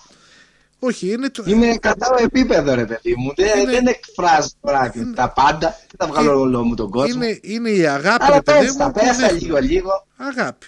Πες Αυτή τα είναι, να αγάπη. χαρεί η ψυχή μου, η καρδιά μου. Αυτή είναι αγάπη. Αυτά μας είπε. Και, και παράλληλα εννοείται ότι τώρα που θα ανοίξει ο τουρισμός όταν θα έρθει ο τουρισμός εγώ θεωρώ ότι δεν θα ανοίξει ο τουρισμός Ε, Αλλά- Αυτό θεωρώ κι εγώ, αλλά δεν Αλλά- μπορώ να το καταλάβω. Θα... Πώς θα τον ανοίξουν τέλος πάντων. Τέλος πάντων, λοιπόν, ότι δεν θα έρθουν άνθρωποι που θα έχουν πλαστά πιστοποιητικά. Ήδη στο dark web εμπορεύονται ό,τι θες. Πιστοποιητικά, εμβόλια, ό,τι θες. Ποιος θα κάνει έλεγχο σε αυτά; Αλλά στο όνομα του τουρισμού, όπως έγινε το λάθος για μένα και πέρυσι, να ανοίξουμε και ό,τι να γίνει θα γίνει. Και μετά το Σεπτέμβριο-Νοέμβριο, άντε πάλι από την αρχή. Τι να πω, Αντώνη; Ναι. Είναι τρέλο όλο αυτό που ζούμε. Εγώ Και- το μόνο που θέλω πραγματικά είναι ο κόσμος, ειλικρινά, να φιλτράρει τις πληροφορίες και να έχει πάντοτε ειρήνη μέσα του και να έχει ε, να μην έχει το φόβο του θανάτου γιατί όλα αυτά που λέμε τι γίνεται; Ο φόβος του θανάτου είναι πάρα πολύ ύπουλος. Και δεν είναι ο θάνατος μόνο ε, ξέρεις να απεβιώσεις το βιολογικό σώμα να Ναι. σταματήσει να λειτουργεί και να σε ψάλουμε μετά. Ε, ο φόβος του θανάτου ε, θα πρέπει να τον δούμε λίγο διαφορετικά. Λειτουργεί σε όλα τα επίπεδα. Ε, κάποιος είναι ζωντανός αλλά είναι νεκρός μέσα του. Και λέω ότι αυτή τη στιγμή έχουν δημιουργηθεί πραγματικά όχι οι ζόμπι, οι ζωντανοί νεκροί που είναι χειρότεροι από ζόμπι. Ε, μάλλον ε, δημιουργούν ζωντανούς νεκρούς διότι δεν έχουν σταθερές βάσεις ε, ώστε να κρατήσουν σε υψηλά επίπεδα την ειρήνη και την αρμονία ε, μέσα τους. Και γι' αυτό χαλάει και η υγεία και πάρα πολλοί άνθρωποι φεύγουν όχι από COVID από άλλα νοσήματα τα οποία δημιουργούνται από τον φόβο όλων αυτών που επικρατεί διότι φυσικά αφού πέφτει η συχνότητα ο άνθρωπος δεν έχει σταθερές βάσεις νοσεί και το σώμα γιατί νους υγιής ε, σώμα τη υγιή Ισχύει αυτό. αυτό είναι μια πραγματικότητα. Ε, Δηλαδή, φεύγουν πάρα πολλοί άνθρωποι, το είπες, από καρδιά, τα έλεγες πριν στην αρχή. Και ήταν υγιείς. Ε, εγώ εύχομαι ο κόσμος πραγματικά να αρχίσει να ηρεμεί μέσα του, να προσεύχεται, καλός ή κακός, όπως γνωρίζει ο καθένας, να αυτοσυγκεντρώνεται λίγο και να λέει: Ωπα ρε φίλε, περίμενε. Εντάξει, καλέ όλε τι πληροφορίε από τα μέσα μαζική αποχάπνωση, αλλά ποιο είμαι, ρε φίλε, τελικά. Μου αξίζει να είμαι νεκρός κάθε μέρα. Γιατί οι παλιοί λέγανε καλύτερα μία ώρα ελεύθερη ζωή, 40 χρόνια σκλαβιάς και φυλακή. δηλαδή, αν πιάσεις αυτόν τον λόγο, είναι από Άγιο Πνεύμα αυτός ο λόγος. Πραγματικά έχει Άγιο Πνεύμα αυτός ο λόγος. Εγώ ξέρω τι λέω σαν Αντώνης. Καλύτερα μια ώρα ελεύθερη ζωή, ρε φίλε. Δεν γουστάρω να είμαι ζωντανός νεκρό. Δυστυχώ έτσι μας Φόβος θανάτου υπάρχει. Φόβος θανάτου. Θανάτου κοινωνικού. Θανάτου. Τι να σου πω τώρα. Οικονομικού. Ε, της υγείας μας. Θάνατος. Όλοι οι μικροί θανάτοι είναι. Και ακόμα, Στο τέλος καταλήγει και- και... στο μεγάλο το βιολογικό. Δεν και ξέρω. ακόμα, Αντώνη, πιστεύω ότι είμαστε στην αρχή. Είμαστε στην αρχή. Το είχαμε ξαναπεί αυτό, το θυμασαι Είχαμε μιλήσει και λέγαμε ότι ακόμα δεν ξεκινήσαμε. Ακόμα είμαστε Το στην είχαμε αρχή. πει παλιά αυτό. Απλά τώρα τι δεν γίνεται ότι... ξεκινήσαμε. Πρόσεξε Και δεν λίγο. το λέμε για να, κατάθλι- ε, για να έχει κατάθλιψη ο κόσμος, αλλά κοίτα, σου λέω, έρχεται βροχή, ρε φίλε. Να το το σύννεφο. Πάρε την ομπρέλα σου. Δεν σου είπα να σκάσεις από το άγχος. Τώρα- Γιατί Είμαστε στις ψυχάλες, αγαπητέ. Απλά ψυχαλίες δεν ρίχνουν άλλες, τύχη. ναι, αλλά ε, πλημμύρα από πλημμύρα διαφέρει. Και του Νόε πλημμύρα ήταν. Ή του Δευκαλίωνα και της Πύρας. Αλλιώς, άμα το θέλουμε ελληνικά. Πλημμύρα ήταν κι αυτή. Κάθε πλημμύρα όμως διαφέρει. Να, να σου Και πω. ξέρεις που με πήγες τώρα; Πού; Όχι, μόνο αυτό θα σου πω. Ξέρεις τώρα ότι είμαι κολλημένος εγώ με τον Χριστό; Έχω καψούρα έρωτα να το αναφέρω. Ε, Δεν μπορώ. Λέει, προσέξτε γιατί λέει, πριν όλα, όλα αυτά τώρα που θα έρθουν, είναι όπως τον καιρό του Νόε. Οι άνθρωποι έπιναν, έτρωγαν, νυφεύονταν, έκαναν τα γλέδια τους και ήρθε η μπόρα λέει ξαφνικά. Και αυτό λέει που θα έρθει και το ζούμε σήμερα γιατί είναι εσχατολογικοί λόγοι του και έχουν την αλήθεια ε, αυτό που θα έρθει δεν είχε συμβεί ούτε στον καιρό του Νόε Ναι. και τα σώμα και τα γόμορα θα είναι σε καλύτερη θέση Να σου πω κάτι. Μια παρένθεση και σε σε σκέψου αυτό τα που να λες. δεις πόσο αληθινά Θες- είναι δεν είναι μπουρδολογία αυτά Θε- που είπε ο θες Ιησούς να σου και ο πω- Ιησούς δεν είναι θρησκεία στο έχω ξαναπεί, το έχουμε κουβεντιάσει δεν είναι θρησκεία, είναι πραγματικότητα, είναι αλήθεια τη θρησκεία τη Ακριβώς. έχουμε εμείς οι άνθρωποι Ακριβώς. καλός ή κακός Πρόσεξε με λίγο να δεις. Είπες μια λεπτομέρεια. Σόδομα και γόμορα.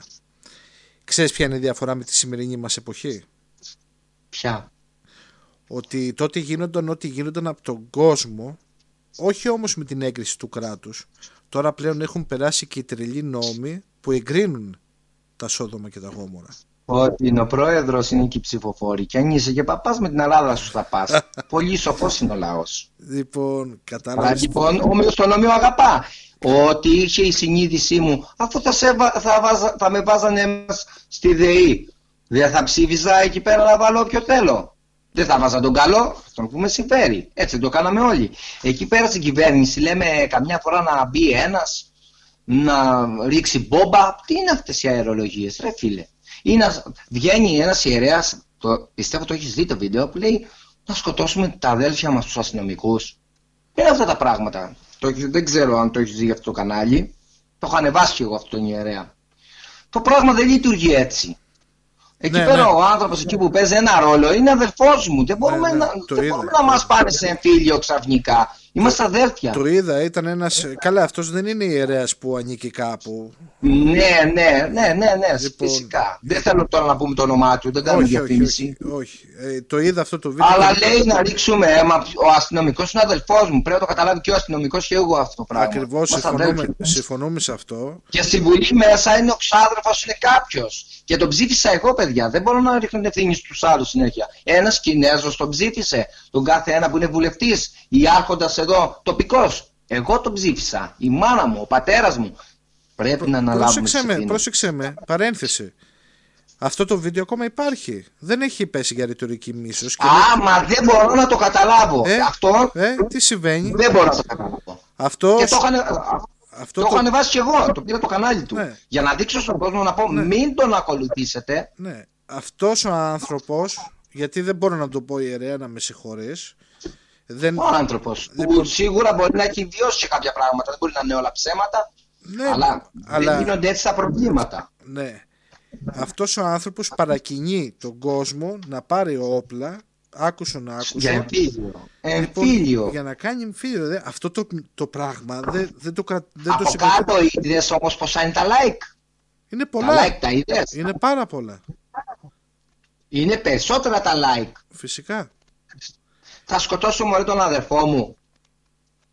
Είναι, είναι παράλογα Δεν- αυτά τα πράγματα που, που κάποιοι βγαίνουν και λένε και σου είπα και πάλι τιμωρούνται αυτοί οι οποίοι θα βγάλουν την πληροφορία και με τρόπο. Τι να ναι, πω; μπράβο. Τι να πω; Δεν μπορώ να πω κάτι. Μάλλον τους βολεύουν να υπάρχουν αυτοί οι άνθρωποι για να έχουν τους σκοπούς τους. Κάτσε. Βολεύουνε. Ε, βολεύουν. Αυτοί οι άνθρωποι βολεύουν. Αυτοί βολεύουν. Βλέπεις δυστυχώς βολεύει. η κοινωνία έχει γεμίσει με άγρια λιοντάρια και νομίζω ο κόσμος ο απλός ότι αυτά είναι πρόβατα αλλά δεν είναι πρόβατα είναι ή λιοντάρια ή λύκοι Είναι πρόβατα, ενδεδειγμέ- ε, είναι λύκη, ενδεδειμένη την προφιά ε, του λύκου. και Καλά το παρασύρουν είπα, πρόβατα. και παρασύρουν Τα είπε ο Χριστός και αυτά. Τα είπε, και το- να μην το πω. και το παίζουν, Ξέρεις, έχω κόσμο. ξέρω. Και, και το παίζουν ταπεινοί και το ένα τ' άλλο και λένε παράλογα πράγματα ε, να λέμε και μια αλήθεια ρε Αντώνη και κάπου εδώ σε λίγο να Τόση κλείσουμε ώρα αλήθειες λέγανε. Λοιπόν, αλήθειες λέμε, αλλά μια ειδι- μεγάλη αλήθεια.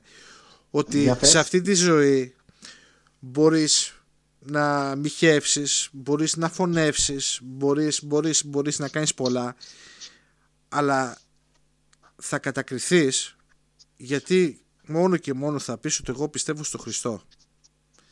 και Ναι, γιατί είσαι διπρόσωπα. Ναι, Οχιά. Δηλαδή, εάν πας σε μια παρέα του συζητάγαμε και την άλλη φορά θυμάσαι και πει ο ένας στην παρέα του ότι ξέρεις κάτι χθες το βράδυ ε, την ώρα που πίνα ένα ποτάκι ξέρω εγώ και τα λοιπά που είχα σχολάσει από την εργασία μου είδα έτσι ένα ωραίο μωρό και έγινε ό,τι έγινε και να είσαι παντρεμένος εντάξει και να είσαι και παιδιά ξέρεις τι Τα θα δεν σου, λέγονται. ναι.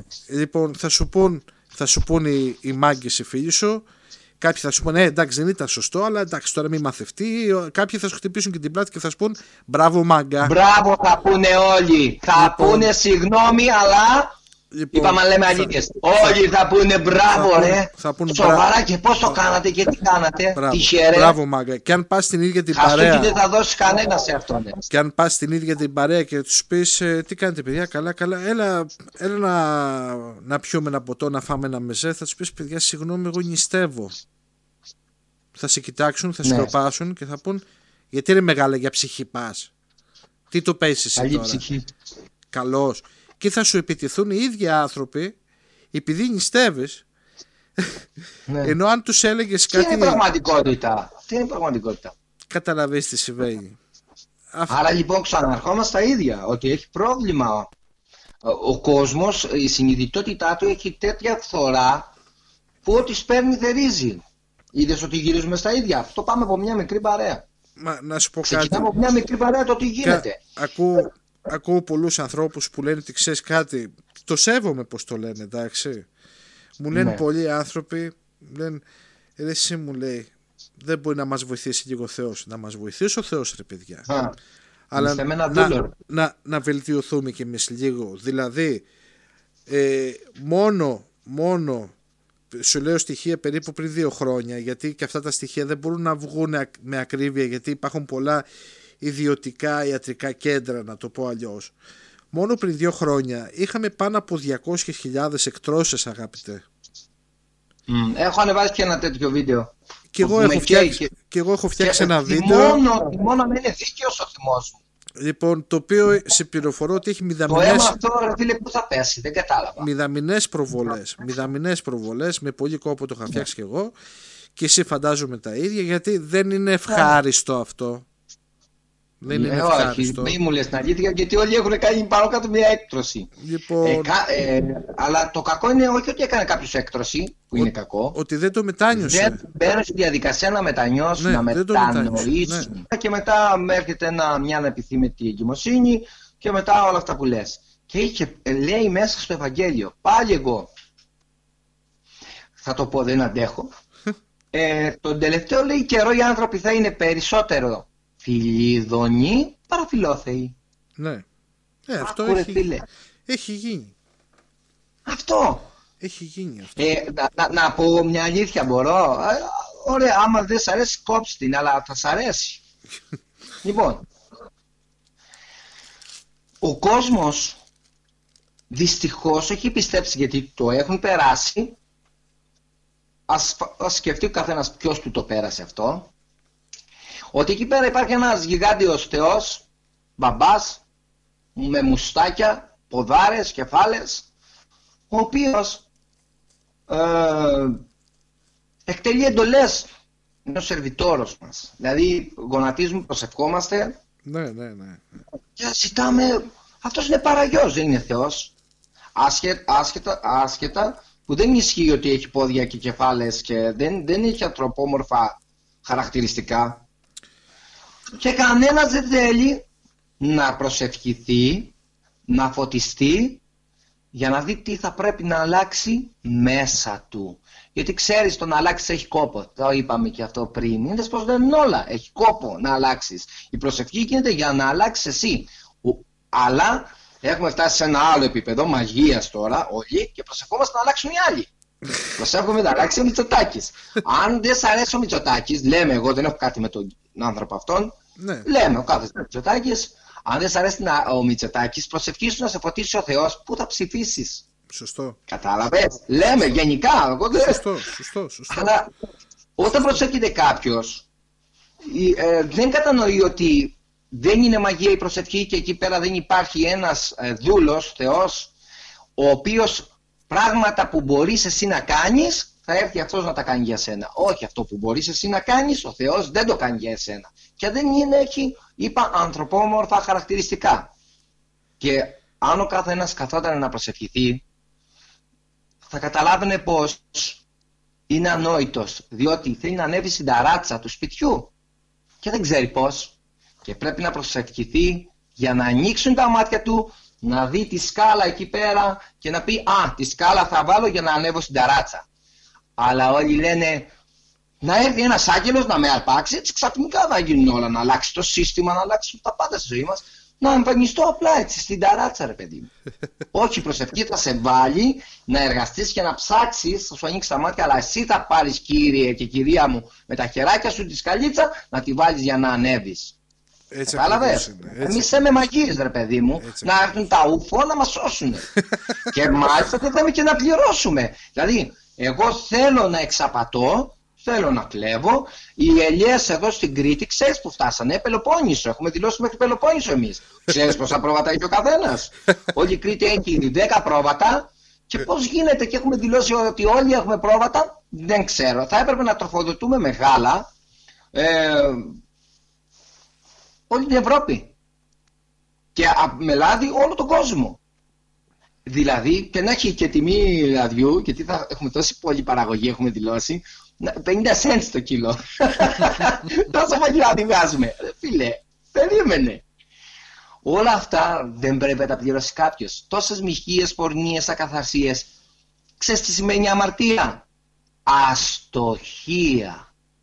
Τόσες, αστο, ε, τόσες φορές ε, αστοχήσαμε. Δηλαδή, γιατί να θα πληρώσεις κάποιος άλλος, κάποιος άλλος να μου βρει τώρα λύση στην μπουρδα μου. Δεν κατάλαβα. Ε, λέω εγώ τώρα, αν έχουν όλα αυτά λογική, α τα σκεφτεί κάποιος. Απλή λογική χρειάζεται. Έτσι είναι, φίλε μου. Δεν γίνεται. Εκτός εσύ στην τράπεζα, καλέ μου, ε, ερευνητή και θα έρθω εγώ να στα πληρώσω. Και τι είναι, φίλε, να στα πληρώσω; Εγώ δεν κατάλαβα. Δεν έχω εγώ βάσα και προβλήματα. Μην χρωστάς στην τράπεζα, δηλαδή να σου βρω εγώ λύση. Στα, στα, τσοβόλα εδώ στα όλα. Να, αυτό θέμε. Να εμφανιστεί ένας Άγιος τσοβόλας, να τα δώσει όλα. να εξαχρώσουμε τα πάντα, να εξαφανιστεί και ο ιό και τα πάντα. Αυτό θέμε εμείς. Να, να σου ε, πω κάτι. Πω, για... δηλαδή, αυτό, αυτό είναι μια αλήθεια που δουλεύει μέσα μου. Είναι η προσωπική μου αλήθεια, έτσι. Δεν είναι κανείς υποχρεωμένος να δεχτεί τίποτε από τι είπα. Το διευκρινίζω. Συζήτηση κάνουμε σαν φίλοι. Να, να σου πω πάντως κάποιες, ε, κάποια πράγματα έτσι λίγο τελευταία στιγμής ε, ότι ακούγεται, δεν είναι σίγουρο ακόμα μέχρι να πέσουν και επίσημα οι ανακοινώσεις ότι τα self-test που θα έχει ναι. το, το κράτος τα self-test ε, θα είναι μια συγκεκριμένη εταιρείας. Πάει κάπου το μυαλό σου; Το μυαλό μου ξέρεις που πάει από σε πριν. Σε ποια εταιρεία, πες μου, σε ποια εταιρεία. Μία εταιρεία. Δεν ξέρω. Θα σε, βοηθήσω, θα σε βοηθήσω ότι έχει ξανακουστεί το όνομα αυτό για άλλα σκάνδαλα στο παρελθόν ε, με, με το συγκεκριμένο άνθρωπο που μας διοικεί, μας εξουσιάζει. Ε, η έρευνά μου δεν έχει φτάσει. Λοιπόν, είναι αυτή το ακούγεται. Παρακαλώ, βλέπω, μπροστά μου, να... βλέπω μπροστά μου μια εικόνα που λέει Clinic Test Siemens. Λοιπόν, Rapid COVID-19. Δεν θα το σχολιάσω. Δεν θα το σχολιάσω καθόλου. Έτυχε τώρα να έχουμε σύμβαση με τις Siemens για τα τεστ αυτά που φαντάζεσαι. Ξέρεις που δουλεύω εγώ, ξέρεις που δουλεύω. Όχι, δεν ξέρω. Στη ΔΕΗ, σε εργοστάσιο. Mm-hmm. Παραγγέλνουμε γάντια. Τα ναι. παίρναμε το κουτί 5 ευρώ. Μητριλίου. Ναι, ναι. Παίρνω τηλέφωνο. Μητριλίου, είναι τα πράσινα. Ναι, ναι, τα ξέρω. Τα μπλε. Τα μπλε. Ε, παίρνω τηλέφωνο να παραγγείλω, γιατί είμαι στο γραφείο προμηθειών και κάνουν 25 ευρώ τα γάντια μητριλίου. Βρε με μπαλετοφόρα έρχονται τα λεφτά, με μπαλετοφόρα, αλλά πού πάνε, λεφτά υπάρχουν. Ε, και όλα αυτά τα τεστ, τα φας... Ε, τα γρήγορα, rapid, rapid test, τα γρήγορα τεστ. Αυτά τα ναι. rapid, ε, κουνέλια, δηλαδή το γρήγορο. Το... Λοιπόν, ε, πάλι κάποιοι χρήματα θα πάρουν. Φαντάσου τώρα με τις μάσκες πόσα χρήματα, πού πάνε, τι γίνεται. Πέφτουν λεφτά με τα τσουβάλια, παιδιά, με τα μπαλετοφόρα. Λεφτά δανεικά τα οποία θα πληρώσουμε εμείς όμως, Αντώνη. Εμείς, τα παιδιά μας, τα εγγόνια μας, ε, αυτοί θα τα πληρώνουν. Και μιας και σχολιάσαμε πριν και τα μέσα μαζικής ενημέρωσης, αυτή τη στιγμή. Από ή από ή από τα, από τα πρώτα θέματα που παίζει τώρα είναι η πρώτη λέει δημόσια εμφάνιση της Μαρίνας Πατούλη μετά την κρίση στο γάμο της αλλά το τι γίνεται στη Λάρισα και τα λοιπά ε, με τους σεισμούς που, που κοιμούνται σε σκηνές, εκεί σιωπή. Σκηνές ε, δεν έχουν κοντέινερ και ε, μην ακουστεί ρατσιστικό, αν και είμαι μεγάλος ρατσιστής. δεν είμαι. Εννοείται γιατί λέω πάντοτε οι άνθρωποι είναι αδέρφια, είναι αδελφιές ψυχές σε εξέλιξη, το ξέρεις πολύ καλά και αυτή είναι η πίστη μου. Αλλά πώς γίνεται σε μια βραδιά, δεν το λέω ρατσιστικά, ρε παιδιά, είμαι ένας χαζός νους, βοηθήστε με, εγώ σε παρακαλώ μέσα από την ομιλία μας βοήθησέ με. Ναι. Σε μια βραδιά να έρχονται οι Ιταλίκες, να ξεφορτώνουν τα κοντέινερ και πολύ καλά το έκαναν, το έκαναν σύμφωνο, κανένα πρόβλημα και άλλοι να είναι ακόμα σε σκηνές, έχουν διαμορφώσει το χώρο, έχουν πάει τρία κοντέινερ για, λέμε για τους στραβού τα μάτια, ναι.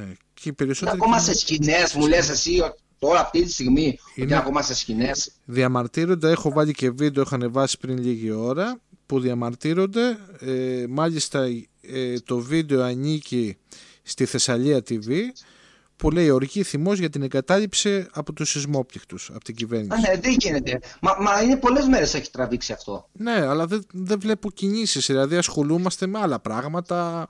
Εγώ Ναι. νόμιζα ότι είχε λυθεί το πρόβλημα. Τώρα δηλαδή εγώ που το ακούω, τι σαν ασχετό ρε φίλε, δηλαδή αγριεύομαι, αγριεύω, και, ε, είναι και δίκαιη η οργή μου. Υπάρχει αυτός στο Ευαγγέλιο αν θες να το πάμε έτσι.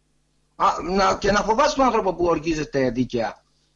Εγώ να σου πω τι Γιατί φοβάμαι. θυμάσαι τις Δανείκες πάνω ότι πηγαίνανε και καλά το κάνανε. Εγώ ξέρεις Μια τι βραδιά φοβάμαι. μέσα πόσο κοντέινερ μεταφέρανε. Αντώνη, θα σου πω τι φοβάμαι.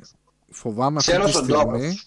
φοβάμαι αυτή τη στιγμή την εκοφαντική σιωπή του κόσμου. Γιατί Ναι. δεν πάει να πει ότι δεν αντιδράει. Είναι εκοφαντική η σιωπή. Ξέρεις, προτού κάνει τον μπαμ υπάρχει ένα κενό. Προτού βρέξει, δεν πετάνε τα πουλιά γύρω-γύρω. Δεν υπάρχει θόρυβος, υπάρχει ένα κενό. Αυτή τη στιγμή είμαστε σε αυτό το κενό. Στη Σταύρωση του Χριστού, πάλι με Χριστό, αυτό έγινε. Είναι γραμμένο. Σιωπή. Και μετά έγινε σεισμός. Εμείς και αυτή, μπροντές και αστραπές. εμείς αυτή τη Αυτό το στιγμή... κενό υπήρχε. είμαστε στη σιωπή. Και είναι επικίνδυνο το κομμάτι της σιωπής, της εκοφαντικής σιωπής. Γιατί έρχεται κάτι πολύ μεγάλο. Βέβαια να ενημερώσουμε, να, κατα, να ενημερώσουμε, γιατί εσύ έχεις ε, αυτή τη στιγμή την τεχνολογία, ε, εγώ απλά μιλάω. Ε, άρα λοιπόν εσύ ενημερώνεις στην ουσία τον Ενημερώνω. κόσμο ότι έρχεται μεγάλη αφύπνιση για αυτό το σύστημα τρέχει να προλάβει.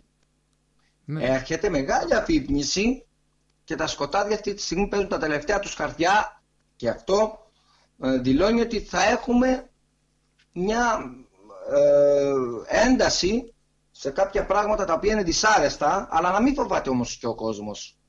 Όχι, Γίνεται όλα, ξεκαθάρισμα. όλα θα πάνε καλά στο τέλος. Να είναι δυνατός ο κόσμος, να είναι δυνατός και ήσυχος και να έχει εμπιστοσύνη.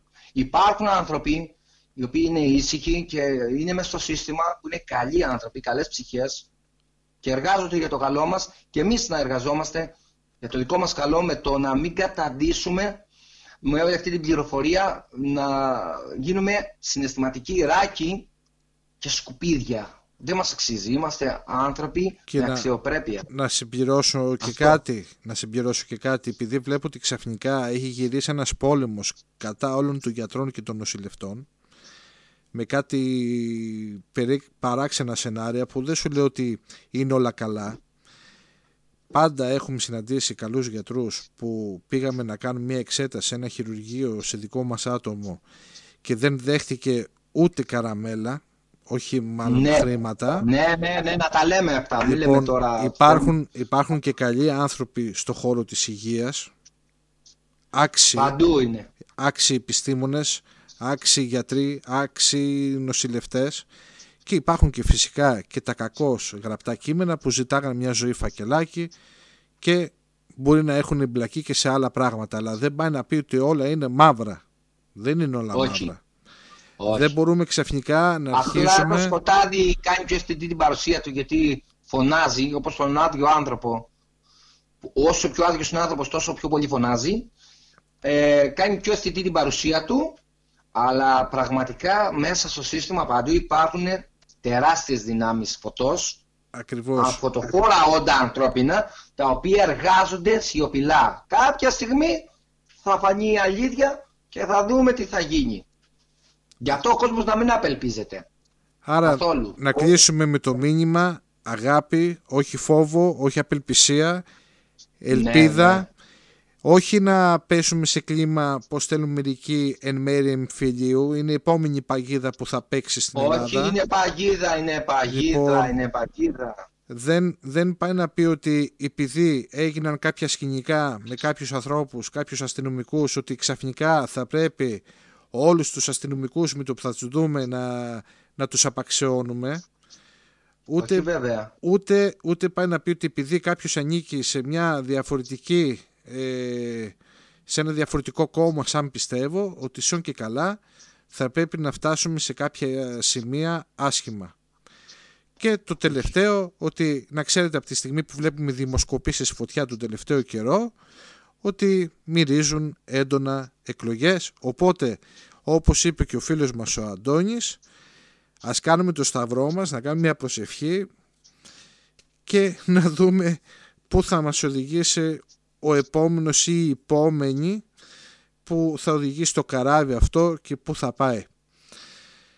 Αισιοδοξία, αγάπη. Αντώνη, σε ευχαριστώ πάρα πολύ για τη συνομιλία μας. Εγώ σε ευχαριστώ για όλα. θέλω να μου πεις και ένα τελευταίο μήνυμα και εσύ στο, στο κοινό που μας ακούει.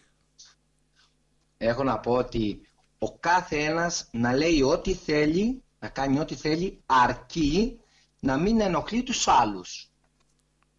Έτσι. Αυτό σημαίνει ότι σεβόμαστε την ανθρώπινη ψυχή που είναι αδελφή ψυχή στην εξέλιξη και η κάθε ψυχή έχει το δικό της ρυθμό ε, μέσα σε όλο αυτό που λέμε ζωή. Το δικό της ρυθμό. Άλλος πιο γρήγορα τα παίρνει τα γράμματα, άλλος πιο αργά. Σημασία έχει η αγάπη, η αρμονία. Είμαστε αδέλφια. Αυτό είναι και η δύναμή μας. Είμαστε άνθρωποι του φωτός πράττουμε τα έργα του φωτός και όχι του σκότους. Δεν φοβόμαστε, γιατί είναι και αυτό γραμμένο, και κλείνω με αυτό, αλίμονο στους δειλούς. Αλλά εμείς είμαστε ανθρώποι που έχουμε το δίκαιο μέσα μας, τη δικαιοσύνη του Θεού και έχουμε θάρρος, είμαστε πολεμιστές, όχι δειλοί. Πολεμιστές της αγάπης. Λοιπόν, αυτά είχα να πω εγώ. Από τη μεριά μου πιστεύω η παρέα μου να σε ευχαρίστησε φίλε Πα, μου. Πάντα με ευχαριστεί. Είναι μεγάλη μου η τιμή. Και, μεγάλη. Και, και έχουμε πει και πόσες φορές πριβέ, πόσα ωραία πράγματα τα οποία δεν μπορούμε να βγάλουμε ναι. και δημόσια με το τι γίνεται. Εντάξει, γιατί με ξέρεις τώρα εσύ έτσι πολύ καλά. Αλλά έχω πάρει πολλές πληροφορίες από σένα γιατί εγώ δεν έχω το κομμάτι το οποίο έχεις εσύ. Ξέρεις πώς εργάζομαι εγώ και με συμπληρώνεις. Κοίταξε να Τα κενά μου ε, ε, το, κάποιες πληροφορίες το, τα καλύπτεις εσύ. Το πεδίο, όπως το λέω, ενώνει πολύ κόσμο τον τελευταίο καιρό. Καλό βράδυ αγαπητέ. Καλό βράδυ. Έγινε Αντώνη, να σε καλά, σε ευχαριστώ. Την αγάπη μου, το σεβασμό μου, να είσαι πάντα καλά. Πάντα όμως.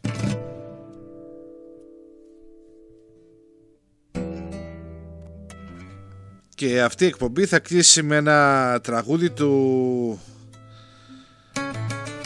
που τραγουδάει ο ίδιος ο Αντώνης ο Ροδιανός με τίτλο «Μισό το χρόνο» και κάπως έτσι θα σας αφήσουμε. Ελπίζω να απολαύσατε αυτή τη μεγάλη εκπομπή. Εμάς μας άρεσε πάντως. Από μας γεια σας.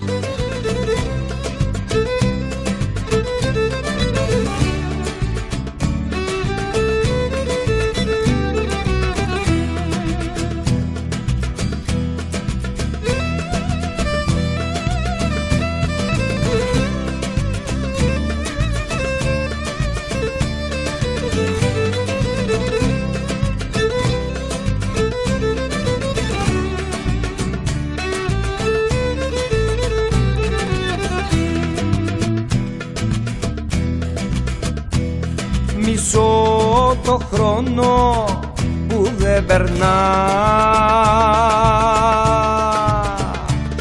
Και το ρολόι που σταματά.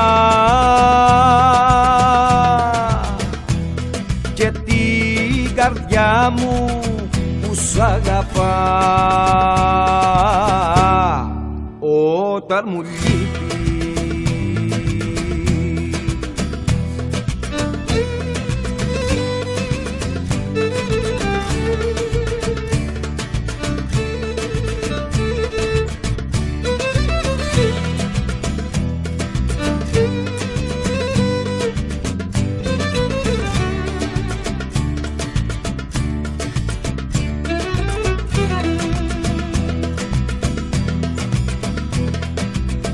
φταίνε τα πάντα κι όλα νεκρά.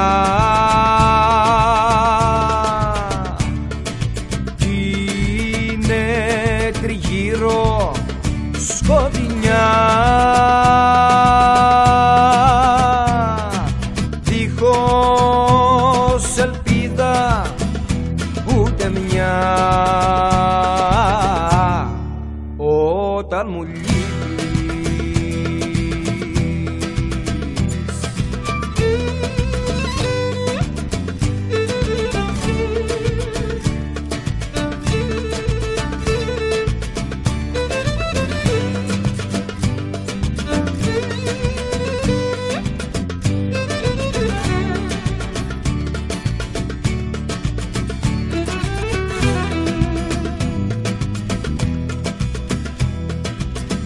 μοιάζω πουλιού χωρίς φτερά.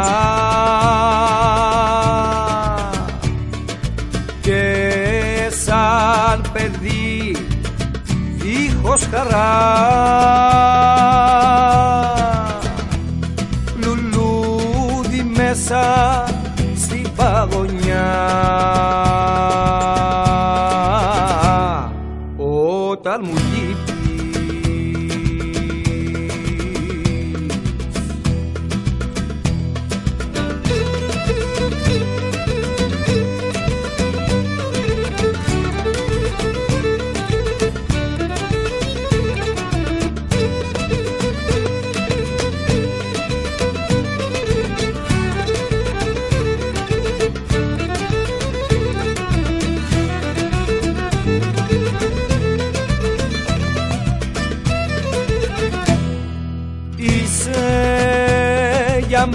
μένα